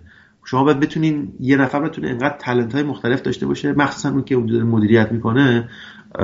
مثلا من اینجا استارتاپ‌های میدم که مثلا میرفتی توش همه مشغول برنامه‌نویسی یا همه مشغول کار با دستگاه اینا بودن، اصلا نمی‌دونستی مدیرش کیه، چون مدیرش هم داشت اونجا باهاشون کار می‌کرد. درست. یه نفر بود که اونجا مثلا هم تلفن جواب میداد هم داشت کد می‌نوشت. یعنی من من مجبوری که این این چیزا رو انجام بدم. ولی خب برای کسایی که علاقه دارن و یا ایده خیلی خوبی دارن، چرا کار تحقیقاتی تو محیط استارتاپ هم می‌تونی انجام بدی، ولی خب باید خیلی خیلی افیشنت و خیلی هوشمندانه این کارو بکنیم. درسته. با اجازهتون یک ارتباطی ایجاد بکنیم بین استارتاپ و شرکت‌های بزرگ. من یک جنبندی از گپی که تا الان حول این موضوع زدیم بکنم. خب شما کار مدیریت پروژه دارید انجام میدید، به صورت آکادمیک هم در رشته مدیریت تحصیلات انجام دادید، داخل یک شرکت بزرگ هم دارید کار میکنید. خب در مورد استارتاپ هم صحبت کردیم، حالا از بدیهای استارتاپ گفتیم، از خوبیش یکی از خوبیاش هم بگیم و اون هم این که اجایل یا چابکه، یعنی اون بوروکراسی های اداری که توی یک شرکت عریض و طویل وجود داره توی استارتاپ ها نیست. از زمان گرفتن تصمیم تا تبدیل شدن اون تصمیم به کد، من فکر میکنم مورد بوده، حداقل تجربیات خود من میگه که زیر یک دقیقه بوده، یعنی یک ایده خوب اومده و گفتیم شکم نداشتیم که میگیره و دست به کد شدیم و انجامش دادیم. میخوام ببینم آیا شرکت های بزرگ مثل فیلیپس آمدن درس بگیرن از این نقطه مثبت استارتاپ ها که یک داخل اون شرکت یک تعداد استارتاپ کوچولو درست بکنن که اون استارتاپ شبیه ماهیت استارتاپی داشته باشه، یعنی خیلی درگیر نشه که فلان مدیر موافق باید مهر تایید روی این ایده من بزنه، بعد بره مالی تایید بشه، بعد من یک طرح توجیهی بدم، هشت نفر رو بشونم توی یک اتاق جلسه و بتونم مجابشون بکنم که این ایده کار خوبیه. میخوام ببینم چنین فضایی ایجاد شده توی شرکتی مثل فیلیپس یا نه همه چیز منظم و مرتب و باید طبق یک سلسله مراتب اداری فالو بشه. آیا منظورم درست منتقل کردم؟ بله بله حتما. ببین البته ما اینجا میگم اون تفاوت‌ها رو که داشتیم صحبت می‌کردیم اون حالت سلسله مراتب اداری اونطوری نداریم اینجا. اینجا بیشتر یه حالت فلت داره که شما نشستی اونجا، مدیرتون هم نشسته بغل دستتون، هیچ آفیس جداگونه‌ای نداره که مثلا من بخوام مدیر ببینم یا بخوام یه کاری باهاش داشته باشم، یه سلسله مراتبی داده داشته باشه، یا بخوام یه ایده‌ای رو بدم همون نشسته بغل دستم میتونم همونجا برم باهاش صحبت کنم. این یه ذره خب، ولی خب به هر حال شاید اون شرکت‌های بزرگ به به سرعت اون شرکت‌های کوچیک‌تر نباشن، یعنی استارتاپ‌ها نباشن، ولی خب ما هم مثلا وقتی پروژه داریم حالا یه ریزالت‌های اولیه میگیریم یا یا می‌خوام یه ایده‌های جدید بگیریم، ما جلسات برین استورم داریم. برین استورم یعنی هر کسی مثلا ایده‌های خودشو میاره تو اون جلسه و اون ایده‌ها اونجا ارائه میشه و میبینن که خب میتونم اتفاقا سریع اتفاق بیفته که از اون ایده ها در واقع کدومش میتونیم کدومش میتونیم توی توی زمان مدت زمان کوتاه و کدومش تو مدت زمان بلند میتونیم پیگیری کنیم و اینم بستگی داره. بعضیاش ایده میگم ایده ها از جای مختلف ممکنه اومده، ممکنه مثلا ما یه نفر از تیم مارکتینگ داشته باشیم میاد تو اون جلسه میگه آقا مثلا بازار الان اینو میخواد، این ایده رو باید حتما پیگیری کنیم. خب اون میشه یه اولویت و ما فکر میکنیم راجبش که چجوری اون رو پیاده سازی بکنیم. اگه خیلی از این هی این ادامه پیدا کنیم و ببینیم که توی زمینه واقعا احتیاجه، خب خود این شرکت ها مثل فیلیپس، مثل آیمک یه استارتاپ هایی رو به وجود میارن، یه بخشی از اون حالا یا به عنوان تیم توی داخل اون شرکت یا یه اصلا شرکت جدا میکنن. مثلا تو آیمک ما آیمک بیشتر کار سخت افزاری انجام میده، کار تراشه سیرکت فلان اینا میکنه، اصلا اون قسمت دپارتمان نرم افزارش کامل جداه و شما وقتی میخوای یه پروژه رو سورس کنیم مثلا به یه شرکت دیگه، مثلا اونا به عنوان یه شرکت خارج از شرکت اصلی در نظر میگیرن و میره تو اون استارتاپی که حالا یا شرکت کوچیکتری که کار نرم افزار انجام میده ولی وابسته به اون شرکت بزرگتره اونجا انجام میشه، چون به قول شما اونا افیشنت‌تر با هزینه کمتر تو مدت زمان کمتری میتونن انجام بدن. اینم برای شرکت بزرگ وجود داره، ولی خب اینجا اینقدر اون همکاری بین استارتاپ ها شرکت بزرگتر زیاده که اینا نمیتونن بدون همدیگه کار بکنن، خیلی جدا نیست از همدیگه که مثلا ممکنه ما یه پروژه خیلی بزرگی بگیریم و اون یه قسمتایش اصلا نصرفه برامون که تو با سیستم خودمون انجام بدیم. مثلا ما میگم اصلا حتی, حتی شرکت‌های بزرگ این کار میکنن، مثلا ما تو آیمک مشتریامون شرکت‌های قولای دنیا بودن، مثلا اینتل بود، سامسونگ بود، شرکت‌های خیلی بزرگی بودن، ولی دلیل این که میومدن سراغ ما این نبود که مثلا اون پروژه رو خودشون نمیتونستن انجام بدن، صد درصد میتونستن انجام بدن، ولی با اون اسکیلی که داشت و اینا که کوچیک‌تر بود برای اونها از لحاظ هزینه نمی‌صرفید. برای این وقتی خیلی روی هزینه فشار هستش و سرعت خیلی مهم است اینا، خب هر چقدر شما اسکیلتون کوچیک‌تر باشه بهتر میتونیم بریم جلو. و اینکه دپارتمان‌های ایجاد کنید که اون دپارتمان‌ها بتونن افیشنت خیلی با بازدهی بالا بتونن اون چیزی که می‌خوایم برای تولید کنن، این خیلی مهمه.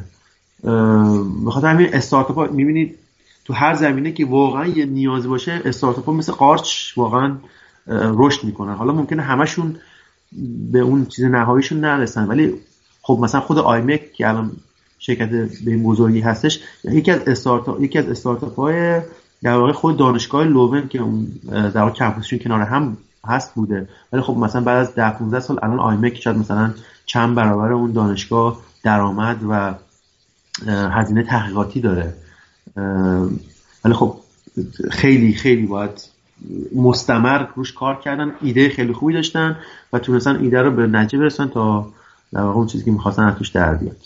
درسته. خب آقای مهندس ما خسته شدیم از از بس هر کجا نشستیم گفتیم که در کنار هارد اسکیلز یک سری سافت اسکیلز هستن که اگر مهمتر نباشن درجه اهمیتشون همونقدره. به عبارتی اگر ما میخوایم مثلا در حوزه آیتی کار بکنیم، در کنار مهارت‌های نرم افزاری، آشنایی با فریم ورک ها، توسعه نرم افزار، زبان‌های برنامه‌نویسی و اینها، نیاز به یک سری مهارت‌های نرم داریم که از اون جمله میشه به تعامل با سایر همکاران، تیم ورک و اینجور مسائل اشاره کرد.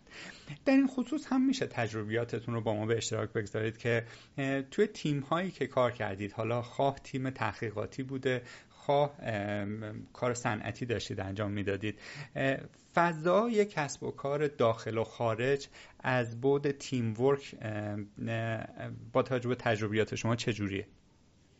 بله، این این نکته خیلی خوبیه، خیلی جالبه که شما اشاره میکنین، چون به نظر من حالا خود ایرانی‌ها میدونن یکی از نقطه ضعف‌های ما همین ما ایرانی‌ها همین سافت سافت اسکیلز هست در واقع. یعنی ما خیلی میگم از لحاظ فنی ممکنه خیلی کار کنیم، چون فوکوسمون همش میذاریم روی کار فنی که مثلا من باید اینو یاد بگیرم اونو یاد بگیرم. مثلا اگه یه ایرانی مثلا رزومش برام بیاد، میبینم که مثلا هزار تا چیز مختلف مشابه مثلا کار کرده باشه، ولی اگر اون آدمو با همه اون دانشش بیاری توی تیم بذاری، شاید نتونه با خیلی آدما تو اون تیم راحت کار کنه، چون روی این این سافت اسکیلزا به قول معروف کار نکرده. من خودمم خودم میتونم بگم که من واقعا شاید بگم زمان خیلی زیادی رو در واقع گذاشتم برای اینکه این چیزها رو یاد بگیرم. شاید موازی خیلی شاید بگم کمتر از اون کار فنی اهمیت نداشت. اینکه شما بدونین که تیم ورک چجوریه، بدونین که شما چجوری باید پلن داشته باشین برای خودتون، پلن فردی داشته باشین، بتونین پلن خودتون با پلن با اون برنامه تیم در واقع مچ بکنین، چجوری باید ب... چجوری بتونین با آدمای مختلف کار بکنین. چون شما توی تیم که کار میکنین، خب همه دارن روی موضوع مشابه کار میکنن، ولی هر نفر اون شخصیت خودش رو میاره توی اون تیم. ممکنه یه نفر باشه آدم سرسختی باشه، یا یه آدم در واقع خیلی انعطاف پذیر نباشه. شما باید بتونین با همه این آدما کار بکنین، یعنی مجبورین به قول معروف همون بیزینس گیمی که خدمتتون گفتم، میگفتن که خب شما نمیتونین انتخاب کنین کی با کی باتون کار، شما میتونین انتخاب کنین تو چه زمینه‌ای کار میکنین. وقتی میرین برای شرکتی کار می‌کنین، خب اون پروژکت دیسکریپشن رو میبینین، اون جاب دیسکریپشن رو میبینین، میگین که من این زمینه میخوام کار کنم، ولی نمیتونین انتخاب کنین که من تو این زمینه با کی میخوام کار کنم.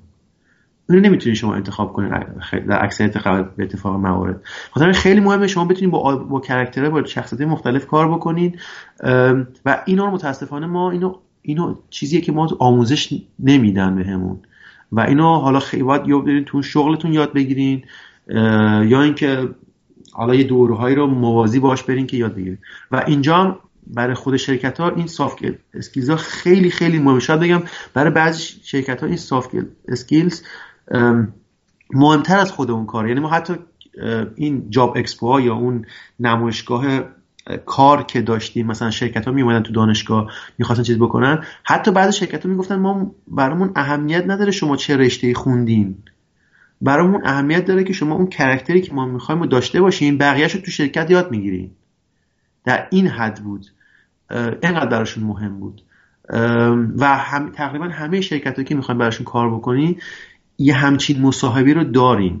شاید مثلا بگم هفت‌خانه رستمی که دارین، از کار فنی تا مصاحبه با اچ آر تا تست هوش، تست تست‌های مختلفی که باید برید. یکی از چیزاش اینه که با شما چک میکنن، با شما صحبت میکنن، شما رو روانشناسی میکنن، ببینن شما میتونین توی تیم کار بکنین، میتونین خودتون رو آداپت بکنین، میتونین این در واقع بالا پایینایی که اتفاق میفته تو کار رو برای خودتون هندل بکنین یا نه. و حتی میان یه بعضیشون یه دوره آزمایشی میذارن که شما رو توی تیم میذارن ببینن میتونین با اون تیم کار بکنین یا نه، بعدن اون قرارداد نهایی رو با شما میبندن. اینه که واقعا خیلی خیلی خیلی یعنی مهمه. اگر شما حداقل یه رزومه میخواین چیز بکنین، حتما باید اون سافت اسکیل رو توش بذارین که بدونن شما چی میگم به قول معروف یه نرد نیستین که فقط اون کار فنی رو میتونین بکنین و هیچ کار دیگه ای یعنی نمیتونین غیر از اون انجام بدین. این خیلی مهمه من از نظرم. البته دو تا نکته اجازه بفرمایید من اینجا مطرح بکنم و نظر شما رو جویا بشیم. اینکه میفرمایید در رزوممون در ارتباط با سافت اسکیلز بنویسیم، خب حداقل اون زمانی که من مسئول اچ آر بودم تو هیچ رزومه‌ای نبود که طرف پنج تا شش تا جمله در ارتباط با علاقه به نوآوری، کار گروهی و اینا نشه باشه. بعد بیشترین مشکل با هم آدما ما داشتیم. خب پس این نیاز به والیدیشن داره که باید ببینیم چطور میتونیم بنویسیم، اگر میخوایم چیزی هم بنویسیم طوری بنویسیم که به دل اون مسئول اچ آر بشینه و باور بکنه حرف ما رو.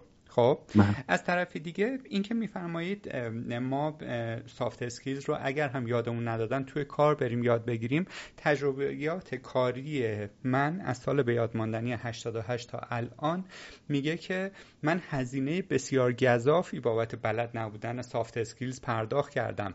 بعضی از شغلا رو حالا من الحمدلله تا الان اخراج نشدم، همیشه خودم اومدم بیرون، ولی سوتی هایی که خودم دادم باعث شده که محیط اونجا رو برای خودم سمی بکنم و در نهایت نتونم تحمل کنم بگم خداحافظ شما.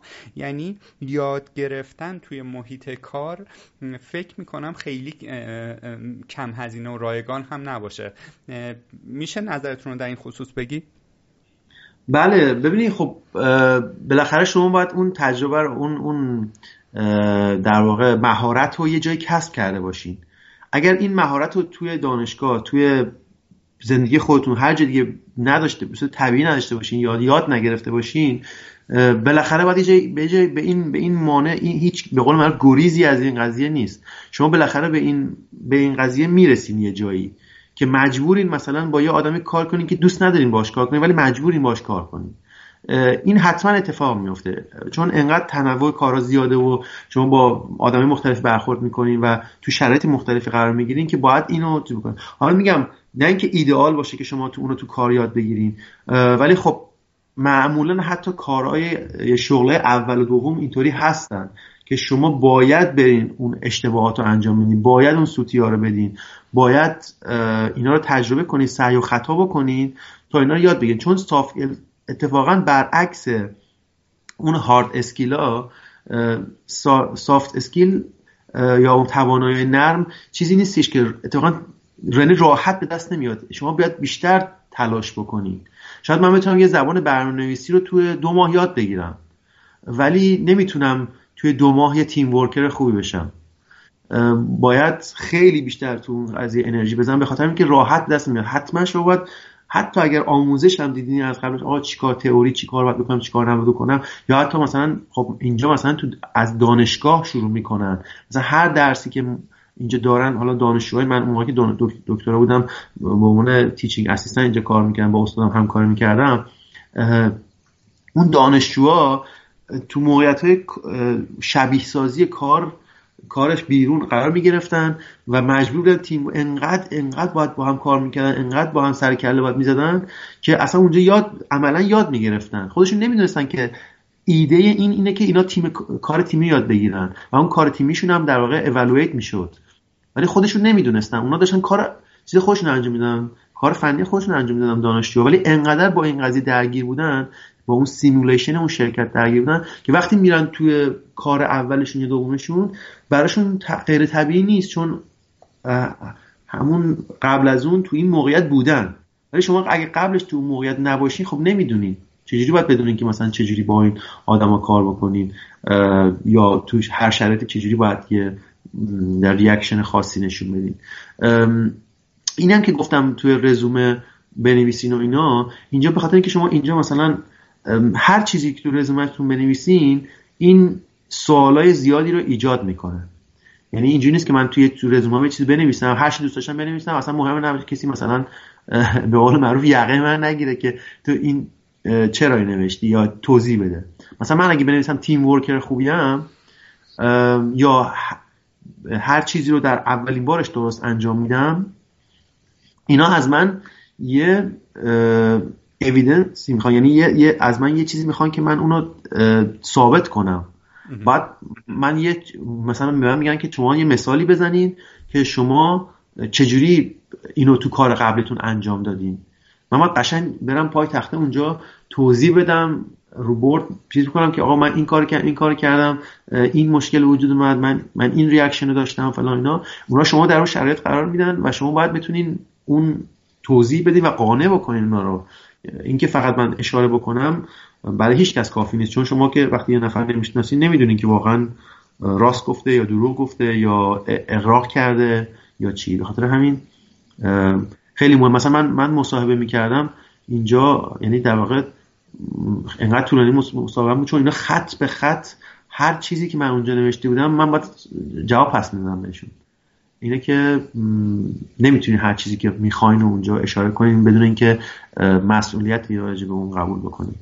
یه کلیشه‌ای هست توی فیلم‌های ایرانی میگن هر چی بگی بر علیه خودت استفاده میشه. دقیقاً دقیقاً به خاطر همین نباید هر چی... اگه چیزی واقعا خودتون قانع نشدین و مطمئن نیستین ازش و نمیتونین ازش اصلا، باید فکر کنین که مثل دادگاه میمونه. یعنی اگه تو دادگاه وقتی چیزی میری من اگه مطمئن نباشی ازش نمیتونی دفاع کنی و اونجا موفق نمیشی، بنابراین نباید تو اون دادخواست چیزی بنویسی که نمیتونی ازش دفاع کنی.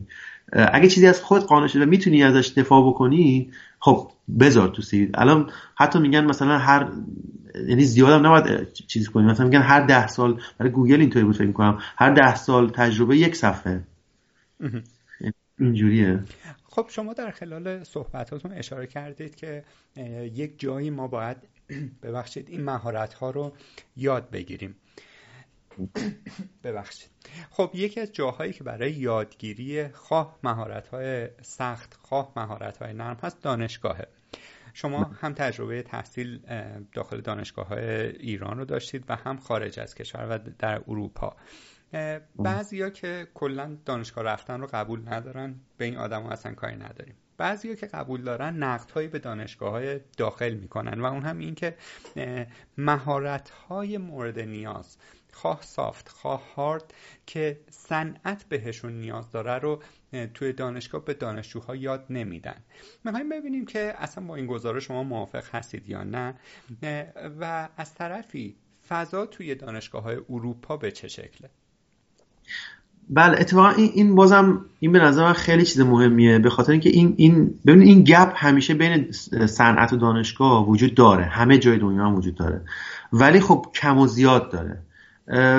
به نظر اون مشکلی که تو ایران هست و الان باعث شده که خب ما خیلی فارغ التحصیل زیاد داشته باشیم، در حالی که یه اصطلاحی هم میگن تو تو شرکت‌ها و صنعت‌ها میگن اینجا قحط الرجاله، یعنی واقعا اون افرادی که برای برای اون کارا پوزیشن میخوایم خیلی سخت پیدا میشه که کسی که بخواد تجربه داشته باشه. اونا از اون وقت انتظار دارن که یه... تو شرکت‌ها انتظار دارن که یه نفر که میاد خیلی اون مهارت‌ها رو هم از اول داشته باشه. اونایی هم که از دانشگاه واقعا فارغ التحصیل شدن و اینا خب این مهارت‌ها کسب نکردن اونجا، خب این به قول معروف عدم تطابقی که بین اینا وجود داره مشکل ساز میشه. کاری که تو اروپا کار میکنن و حالا آمریکا شکر. حالا خیلی از کشورهای پیشرفته دیگه همین این روش رو انجام میدن، اینه که واقعا سعی میکنن اولا که روش تدریسشون تا جایی که میشه، یعنی همیشه به روز میکنن، هم چیزای خیلی عملی توش قرار میدن، حتی تئو میگم تئوری ترین در واقع زمینه‌ها، یعنی فیلدهای تحصیلی توش سعی میکنن یه جوری قرار بدن یه سیمولیشنی از خارج از اونجا باشه، یه یعنی ارتباط مثلا حتی استاد از صنعت میارن که اون درس درس بده، اون حالا حداقل یه قسمتیشو درس بده و اون به شما فیدبک، چون اون داره هر روز با اون بیزینس با اون کار داره، سر و کار داره، اون دقیقاً میدونه که شما باید چی یاد بگیرین که به درد اون بخورین بعداً بعد اون کار بخوریم بعداً. بنابراین اینجوری نیستش که من یه استاد بیام مثلا یه پرزنت مثلا میبینم مثلا توی دانشگاه میدیدم که مثلا یه استاد یه پرزنتیشن و یه چیزو مثلا بیست سال همون رو درس میده، ده سال همون رو درس میده، هی خودش رو تکرار میکنه. خب این خیلی خیلی بده که اگه اینجوری باشه. بهتره که مثلا اون استاد با صنعت در ارتباط باشه، با یه مؤسسه تحقیقاتی در ارتباط باشه، اینجوری بفهمه که دقیقاً اونا چی میخوان، بعد اینا دانشجوهاشو بیاد با اونا درگیر بکنه. مثلا فقط یه مثلا کارآموزی ساده نباشه که بفرستن اون انجام بده یه امضای بگیره برگرده، بره واقعا اونجا کار بکنه. بعد با مثلا ما دانشجوامون میرفتن توی این شرکت‌های است... خیلی از این استارتاپ‌هایی که تو همون خود دانشگاه بودن یا شرکت‌هایی که دور بر اون دانشگاه بودن، میرفتن اونجا کار می‌کردن، بعد ما جلسه بعد میومدن اون نتایجشون رو توی جلسه‌ای که هم از اون نمایندگان شرکتی بودن هم از ما از دانشگاه بودن نتایجشون رو ارائه میکردن و ما نظر میدادیم، هر دوتا نظر میدادن، بعد اون بعد میرفت کارش رو اصلاح میکرد برگشت. این این روند دائم ادامه پیدا میکرد و و جالبه که بدونین اون خیلی از اون کسایی که مثلا این کارآموزی رو انجام میدادن یا درگیر با اون شرکت ها بودن رو اون پروژه ها رو اون کار گروهیشون، بعدن جذب همون شرکت ها شدن اصلا بدون اینکه مصاحبه حتی داشته باشن. یعنی اون شرکتمون آدمو قشنگ میشناخت دیگه، چون باش سه تا دو تا سه تا پروژه انجام داده بود و میدید که خب اون آدم پتانسیلشو داره، خب آشنا هم هست دیگه با اون کار، اینا راحت اون استخدام میشد. اصلا شاید فردای اون روزی که فارغ التحصیل میشد میرفت میرفت تو اون شرکت شروع کرد کار کردن. اینه که اینا توی دانشگاه با درست کردن اون سیمولیشن ها و با در واقع درگیر کردن صنعت توی اون پروسه آموزش باعث میشدن که این گپ خیلی کمتر بشه. وقتی شما تو تمام دوره تحص...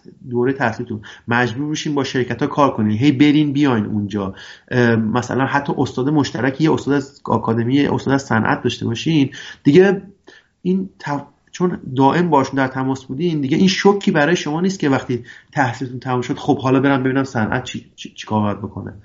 ام... این اینجوری سعی میکنن که اینو بعدا این, خ... این یه چیزی که اگه تو ایران هم واقعا این کارو انجام بدن. الان مثلا مثلا من داشتم پروژه فوق لیسانسم مثلا برای مرکز حیات مخابرات بود.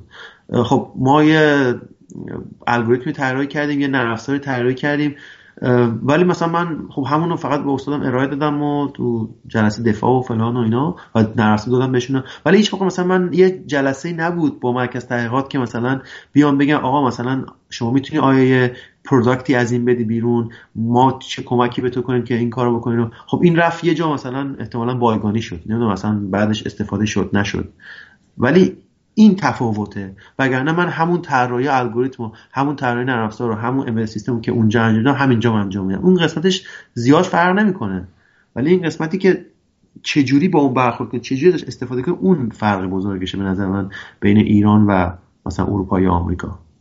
درسته، خیلی هم عالی. به نظر میرسه به اندازه کافی در خصوص ریسرچ و مدیریت صحبت کردیم. اگر اجازه بفرمایید مجدد یک گریزی به مباحث یک کوچولو فنی تر بزنیم. جیم کالینز یک استاد مدیریته که در حوزه مدیریت خیلی آرندی زیاد انجام داده و هر کتابی که از ایشون میخونیم، حالا شما در حوزه مدیریت هم علاقه‌مند هستید، من فکر میکنم کتابهاش ارزش خوندن داشته باشه، حداقل کتاب از خوب به عالیش. توی هر کتابی از ایشون که ما میخونیم در ارتباط با مقوله تمرکز یا یک فصلی اختصاص داده یا یک چپتری اختصاص داده و میگه ما هر شرکت موفقی که تو دنیا رفتیم بررسی کردیم دیدیم که متمرکز بودن. این رو داشته باشیم. حالا این سوال رو مطرح میکنم و ربطش رو بعداً خدمتتون میگم.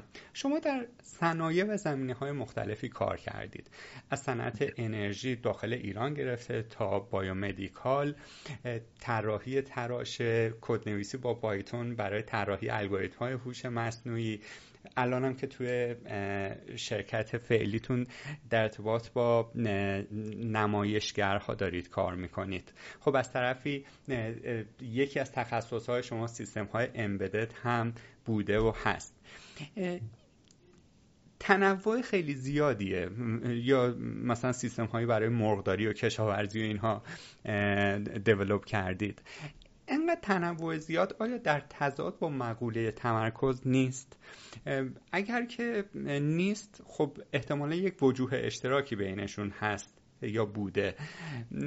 در این خصوص یک کوچولو برامون توضیح بدید که داستان از چه قراره.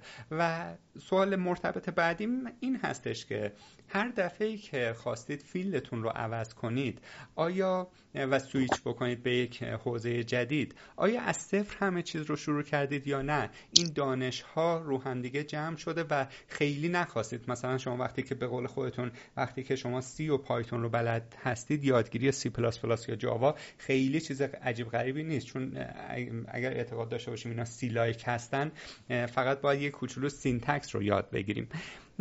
لپ کلام این که تمرکز حداقل من نمیبینم توی فعالیت‌های کاری شما، ولی از طرفی هم میبینیم که تو همشون حرف برای گفتن دارید. اینا رو من چطور میتونم با هم دیگه مچ بکنم؟ بله، البته من شما حق دارید این سوال بپرسید، بخاطر اینکه من اولین بار هم نیست که هم این سوالو در واقع از من میکنن که میگن چطور میشه که مثلا یه نفر بتونه حالا هم تو انرژی سکتور کار بکنه، هم تو زمینه کشاورزی کار کنه، هم بعد بایومدیکال کار کنه، بعد بایو سیستم کار بکنه، بعد نه در واقع نمایشگر کار بکنه. راستیتش اینه که خب اولا اینکه من تنوع تو کارم برام خیلی مهمه، یعنی مثلا شاید توی زمینه کار بکنم، بعد از یه مدت ببینم اشتباه شدم تو می‌زنم، دوست ندارم که تو اون زمینه بمونم و تکرار بشه، خیلی چیزا تکراری میشه برام. و به خاطر من خودم هیچ موقع یه آدمی نیستم که توی شرکت شاید مثلا بیست سال بمونم یا شاید در پانزده سال بمونم. دوست دارم که چیز همیشه اگه محیط جدید برین چیز جدید یاد میگیرین و اون اون جد... چیزای جدید یاد گرفتن به شما کمک میکنن. یه ذره باید از اون کامفورت زون، از اون چیزی که برای خودتون ساختین که من راحتم اینجا، میخوام یه زندگی راحتی داشته باشم، یه ذره من دوست دارم از اون بیام بیرون. و چیزی که دلیل که تونستم اینو در واقع گسترشش بدم به این به این رنج از موضوعا اینه که ببینید خوشبختانه امبدد سیستم یه حالتی داره که شما اگر در واقع تا یه حدی بتونین تسلط پیدا بکنین بهش، میتونین به صورت اپلیکیشن ایندیپندنت، یعنی مستقل از اون کاربردی که داره، سیستم‌های مشابهی رو به یه رنج وسیعی از موضوعا در واقع اپلایش بکنین، به اون تو اون زمینه‌ها استفاده بکنین ازش. مثلا همونجوری که فرمودین، مثلا برنامه‌نویسی سی یا سی پلاس پلاس یا پایتون یا هر چیز دیگه، خب من اون روش‌هایی رو که یاد گرفته بودم و بعد توی مثلا ایران توی قسمت صنعت برق استفاده می‌کردم، خب مثلا ما صنعت برق اونجا تراشه‌های دی اس پی یا دیجیتال سیگنال پروسسور خیلی استفاده می‌کردیم و اف پی جی ای کمتر استفاده می‌کردیم. حالا اونم بود بازم، ولی مثلا مایکرو کنترلرها بودن استفاده می‌کردیم. خب من اونجا چون دی اس پی ها بیشتر زبان برنامه‌نویسی سی پلاس پلاس لازم داشت، مثلا اونجا بیشتر خب سی پلاس پلاس کار کرده، ولی خب چون سی کار کرده بودم، همونجوری که شما گفتین با فقط یاد گرفتن مثلا object oriented تونستم مثلا از سی پلاس پلاس هم کار بکنم. بعد ولی خب این متدولوژی که خدمتون عرض کردم، مثلا سیمولیشن و رفرنس کد، یعنی اون چیز میانی و اون چیز سخت افزاری، اگه این متدولوژی مشخصی رو برای خودتون درست بکنین که داره واقعا تو امبدد سیستم، شما باید فقط کشفش بکنین، اینه که شما می این متدولوژی رو تو هر زمینه میتونین در واقع اعمال بکنین. من همون روشایی رو که تو صنعت برق استفاده میکردم، روشای مشابهی رو توی بایوسیستم استفاده کردم، توی بایومدیکال استفاده کردم، توی طراحی تراشه استفاده کردم و توی نمایشگرها استفاده کردم. شاید اینا خب یه وریشن داره، یه چیزای جدیدی همیشه بهش اضافه میشه، یه چیزای مخصوص اون اپلیکیشن هست. ولی خب شما هیچ موقع تقریبا مجبور نیستین از صفر شروع کنین، به خاطر که اون دانشی که تو اون زمینه قبلی داشتین کمکتون میکنه. و اتفاقا یه بار که همچین سوالی از من کردم، من شاید خودم مثلا به یکی از مدیرای اینجا، به مدیرای فیلیپس گفتم خب شاید من یه جنرالیست شدم با این قضیه و هیچ تخصصی پیدا نکردم، چون تو این زمینه‌های مختلف کار کار کردم. و اون جوابی که به من داد خیلی جالب بود. به من گفتش، اون به من گفت گفت اتفاقا این تخصص تو همینه، تخصص تو اینه که تو میتونی یه متدولوژی، یه روش مشخصی رو مستقل از اون کاربردی که براش در نظر گرفتیم، اون اونو بتونی اعمال کنی. و یه سیستم انجینیر در واقع این تو این لول از به این این لول به اون کاربردش نگاه بکنه که من یه متدولوژی رو طراحی بکنم که این متدولوژی مستقل از اینکه اون کاربرد چیه، اون دیتا چیه، بتونه برای من جواب بده.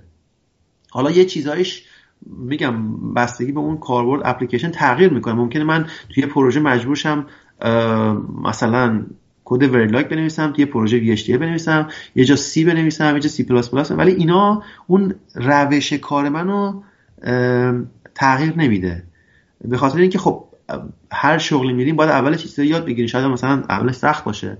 ولی این برام جالبه که ببینم همون روشایی که من توی شغل قبلی یاد گرفتم یا تو کار پروژه های قبلی یاد گرفتم، شاید مثلا شصت هفتاد هشتاد درصدش رو دوباره میتونم استفاده کنم توی یه موضوع کاملا جدید. و برای من این خیلی جالبه که بتونم توی موضوع جدیدی کار بکنم، در عینی که دارم خیلی چیزا یاد میگیرم راجبش، اون چیزی که قبلا یاد گرفتم هم بتونم همچنان استفاده کنم. امیدوارم سوالتون تونستشون جواب بدم. بله خب به نوعی مجاب شدم. اگر اجازه بفرمایید ما در انتهای بحثمون مجدد به این مقوله بپردازیم و از شما خواهش کنیم که برای تک تک این حوزه هایی که تجربه کردید یک نقشه راه در اختیارمون بگذارید. اما اجازه بدید این تعدادی سوال هم در ارتباط با مقوله مهاجرت بپرسیم، ولی قبل از اون یک سوال کلیشه‌ای در مورد هوش مصنوعی بپرسم. ما کسانی که در حوزه هوش مصنوعی الان اسم و رسمی توی دنیا دارن، مثلا یکی ایلون ماسک هستش، یکی مارک زوکربرگ هستش. مثلا توی نظرسنجی سال دو هزار و نوزده استگ اورفلو که از هشتاد نود هزار تا دیولپر سراسر دنیا کرد، گفتن که تعداد قابل توجهی از دیولپرها گفته بودن که ایلون ماسک تأثیرگذارترین آدم در حوزه آیتیه. خب همین من. آدم برمیگرده میگه که با اینکه خودش یه شرکت در حوزه هوش مصنوعی داره، با اینکه خودش داره روی خودروهای بدون راننده سرمایه گذاری میکنه، این آدم میگه آقا مواظب باشید، از هوش مصنوعی باید بترسیم، یک روزی از ما میزنن جلو و اون روز اگر به خودمون بیایم دیگه خیلی دیره. ولی مثلا مدیر عامل فیسبوک میگه نه اصلا اینجوری نیست و توی فضای مجازی هم با همدیگه تیکه میندازن و توییت میکنن بر علیه همدیگه و اینها. خب شما در حوزه هوش مصنوعی همین الان دارید کار میکنید. در مورد پرایوسی قبلا در ابتدای بحثمون یه صحبت‌هایی کردیم. سوال این پرسش اینه آیا باید از هوش مصنوعی ترسید یا نه؟ ام ببینید هر چیزی که توش پتانسیل زیادی هست هم میتونه یه یه فرصت باشه، هم میتونه یه تهدید باشه. اگر شما از اون پتانسیل خوب استفاده بکنین میتونه اون قسمت در واقع فرصتش تقویت بشه، اگر خوب استفاده نکنین میتونه در واقع در اون قسمت تهدیدش بیشتر، مثل یه چاقو میمونه. چاقو رو شما میتونین خب به خودی خودش چیز بدی نیست، میتونیم شما باش نمیتونین، یعنی آشپزی میخوایم بکنین کاری میخوایم بکنین بدون اون چاقو رو لازم دارین، ولی میتونیم با اون چاقو یه کار دیگه هم بکنین که در واقع برای اون طرح نشه، برای شما استفاده بدی ازش ازش میکنید. به خاطر همین به نظرم هوش مصنوعی هم یه همچین چیزیه، یعنی هوش مصنوعی خیلی پتانسیل زیادی داره و الان انقدر یعنی قبلا یه بلک باکس بود و تمام شرکت‌های محدودی روش کار میکردن، ولی الان دیگه انقدر راحت شده. مثلا شما در همین تو همین پایتون یه پکیجایی درست شده، شما شاید مثلا با پنج خط ده خط کد بتونین شروع کنین به یه الگوریتم هوش مصنوعی در واقع بنویسین، شروع در واقع شروعش رو اینجوری انجام بدین.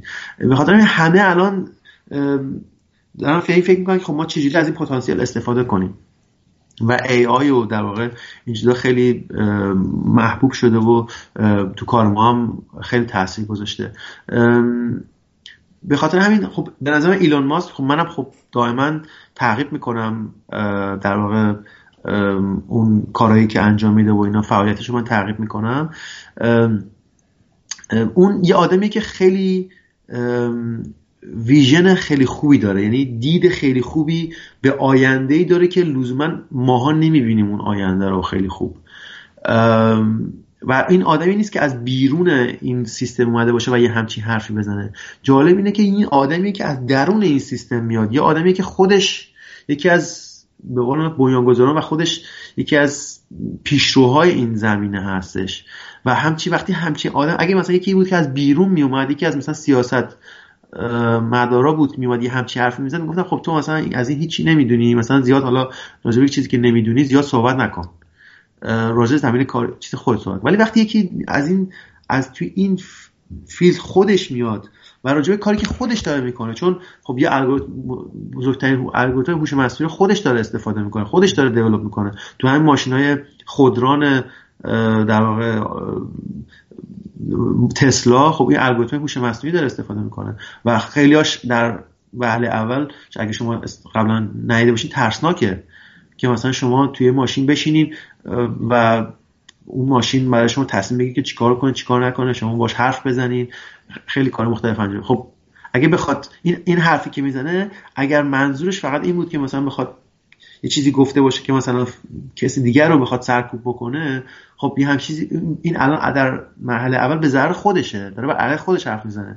ولی این آدم انقدر دیدش انقدر بلند، انقدر دور رو میبینه که میدونه ما اگه اینو کنترلش نکنیم در واقع به جای خوبی ختم نمیشه.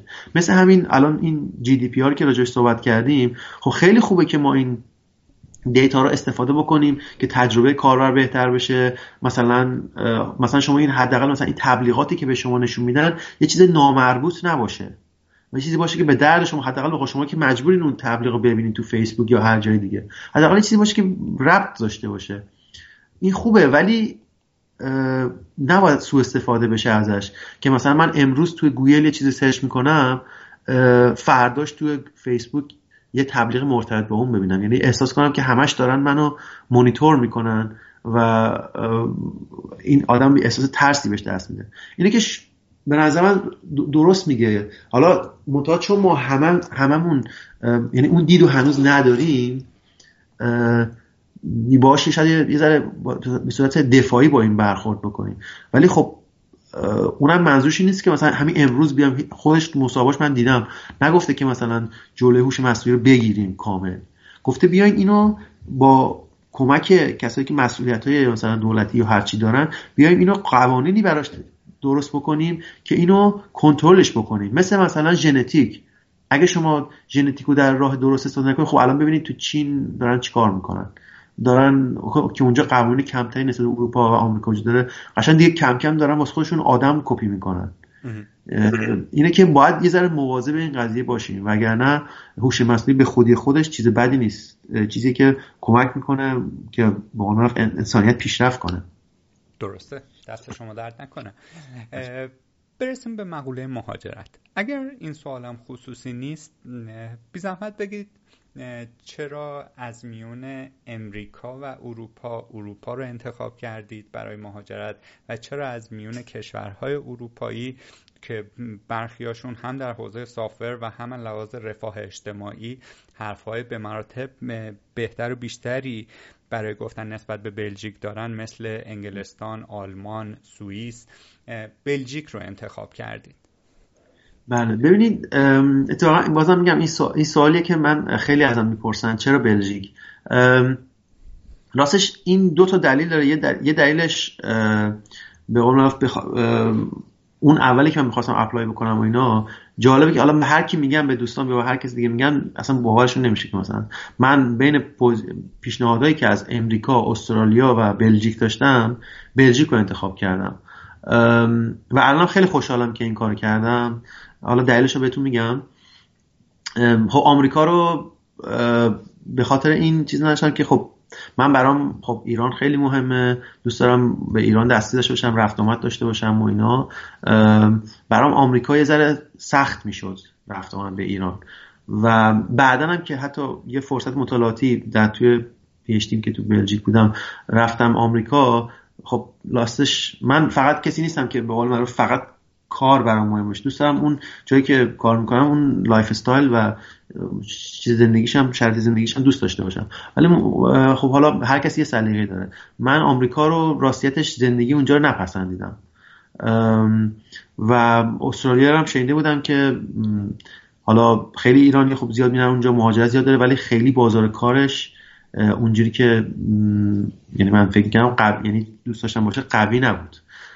به خاطر همین، نه اینکه حالا نباشه اصلا چیزی، ولی من تو فیلد خودم، تو زمینه کاری خودم و بچه‌ای که باشه مشورت کردم و اینا، یه خود حالا به خاطر دور بودنش هست، ولی یه مقدارم صنایعش صنایعش مثلا در مقایسه با اروپا و آمریکا کمتر پیشرفته است. به خاطر همین یه دلیلش این بود که اینو بلژیک انتخاب کردم. دلیل دومش واقعا این بود که من اون به اون فیلد، به اون موضوعی که میخواستم روش کار کنم و در واقع به اون برام خیلی اهمیت داشت. حالا این که مثلا تو کدوم کشور باشه خب تا حدی مهم بود. مثلا شاید مثلا اگه این پوزیشن تو چین بود شاید نمیرم، دوست نداشتم برم چین این کار انجام بدم. ولی حالا مثلا بلژیک باشه یا شما اگه بیاین در واقع کشور اروپایی زندگی کنین، مثلا حالا شمال یا جنوب اروپا، میبینین که این کشور اروپایی، حالا از ایران شاید یه سری اسما بیشتر بشنوین ولی خیلی با هم فرق نمیکنن.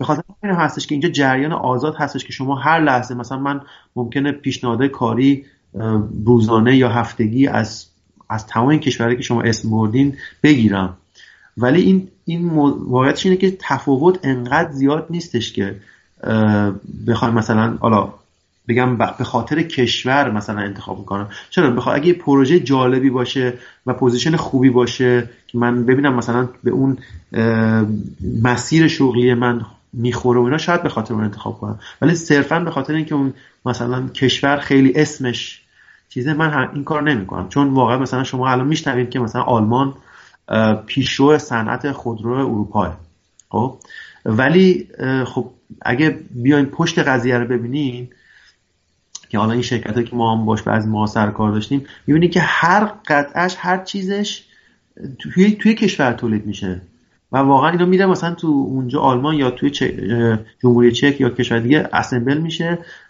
مثلا الان میبینیم تمام ماشین آلمانی خیلیشون داشبوردشون خیلی قطعاتش تو بلژیک تولید میشه. اینه که اینا واقعا خیلی با هم انقدر همکاری نزدیکی دارن و به خاطر این سیستم اتحادیه اروپا هم انقدر اینا همه چی در هم تنیده شده که واقعا اصلا نمیتونیم بگیم یک کشور مجزاه. اینا واقعا بیست و هفت تا کشورن که یکی شدن. این توی اروپا خیلی فرق نمیکنه. ولی خب من از لحاظ لایف استایل که خیلی برام مهمه، اروپا رو به آمریکا ترجیح میدم. خب من میخواستم این سوال رو مجدد مطرح بکنم که خودتون اشاره کردید. میشه چند تا دلیلی که آمریکا به قول معروف به دل شما ننشست رو بگید؟ خب میگم البته یه،, یه چیزی که هست اینه که خب من از اروپا یه مدت، یعنی اروپا چند سال زندگی کردم، بعد رفتم آمریکا برای فرصت مطالعاتیم و اینا. خب شاید اون اروپا رو دیده بودم، نسبت به اروپا برام یه ذره اون قضیه ها مشکل داشته. شاید اگه از ایران مستقیم رفته بودم آمریکا این این موضوع درک نمی‌کردم، خیلی خیلی برام مشکل بزرگی نبود.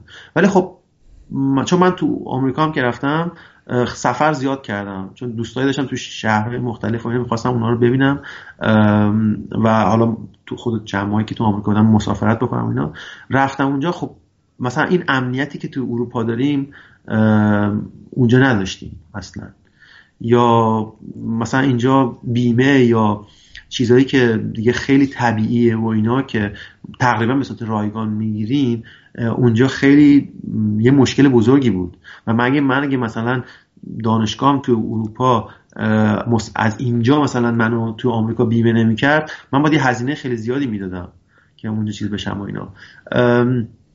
و خیلی خیلی چیزایی که یعنی مجموعه چیزای کوچیکی که اگه بغل هم بذارین لایف استایل شما رو تش... روش زندگی شما رو تشکیل میده. در واقع اون چیزاشو من دوست نداشتم. ولی خب از اون برم نگاه بکنین میبینین که خب واقعا شما اگه ایده های خیلی جالبی داشته باشین و بخواین شما بیزینس داشته باشین، یعنی نه اینکه برین به عنوان یه مهندس یه ش... توی شرکتی کار کنین، شما بخواین کارآفرین باشین. اگه کارآفرین بخواید باشین توی آمریکا خیلی خیلی شانس‌های بیشتری هست که شما، چون تقریبا اونجا تمام قبل چون سیستم سرمایه‌داری و اینا هست در مقابل سیستم سوسیالیستی اروپا، اونجا تمام قوانین و اینا به نفع کارآفرین هست. یعنی خیلی راحت‌تر میتونن شما رو اخراج بکنن.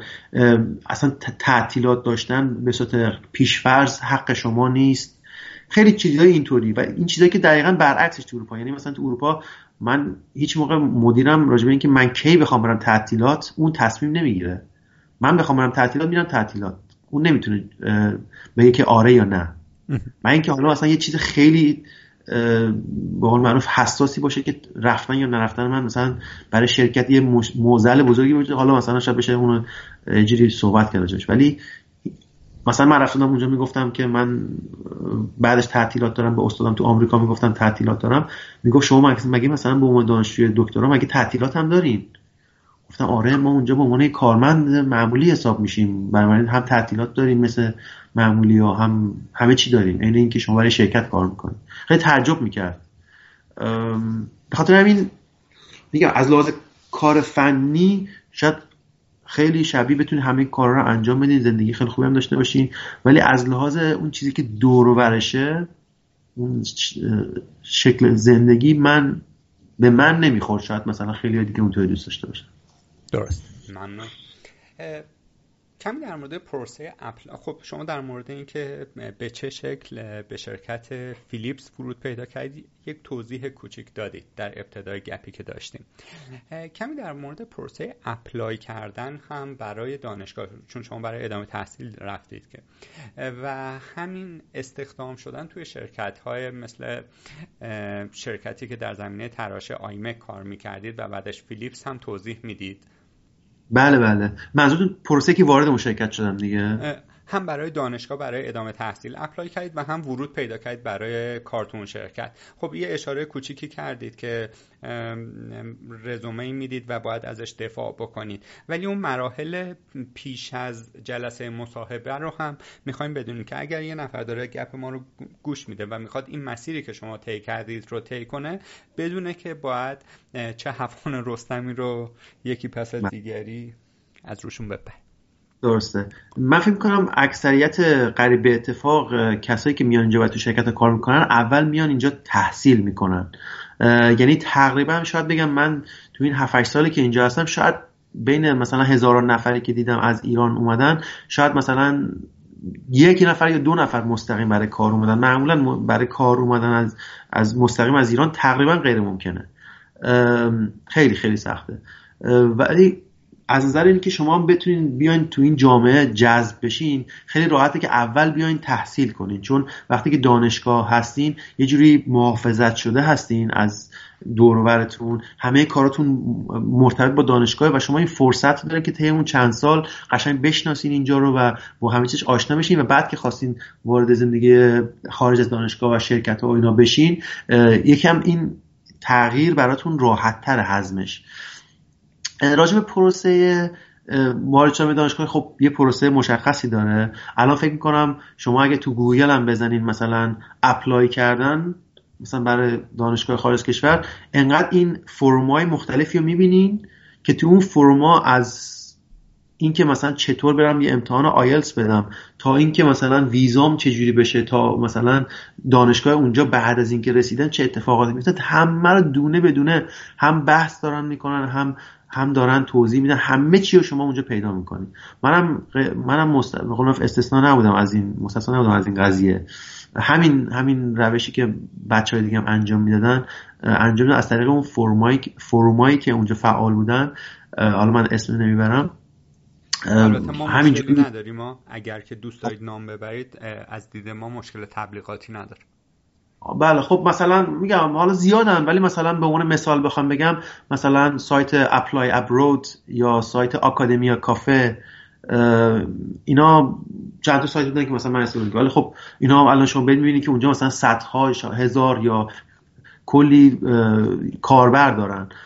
این پروسه مشخصیه که شما میرین تا اون دانشگاه رو شروع بکنین، که مهمترینش اینه که حالا مثلا اگه شما میخواین یه فاندی بگیرین اول باید اون استاد و اون پوزیشنی که اعلام کرده، حالا روی وبسایت دانشگاه یا وبسایت هایی هستن که این پوزیشن ها رو اعلام میکنن به صورت روزانه، شما باید در واقع یه رزومه خوبی برای خودتون درست بکنید، یه مثلا یه یه چیز دو صفحه یک صفحه دو صفحه بستگی اون چیزی که از من خواستن اون استیتمنتی بنویسین که چرا شما مثلا برای این پوزیشن مناسبین و چرا مثلا علاقه دارین از این چیزا بنویسین و برای مثلا اون استاد بفرستین. اون اگر مثلا علاقه داشتن اونا صد نفر ممکنه برای پوزیشن پنجاه نفر دریافت کنن، از بین اونا شورت لیست میکنن، چند نفر رو باشون مصاحبه میکنن و مثلا یه نفر رو انتخاب میکنن، بعد به شما نامه مثلا چیز اکسپتنستون وقتی فرستادن که قبول شدین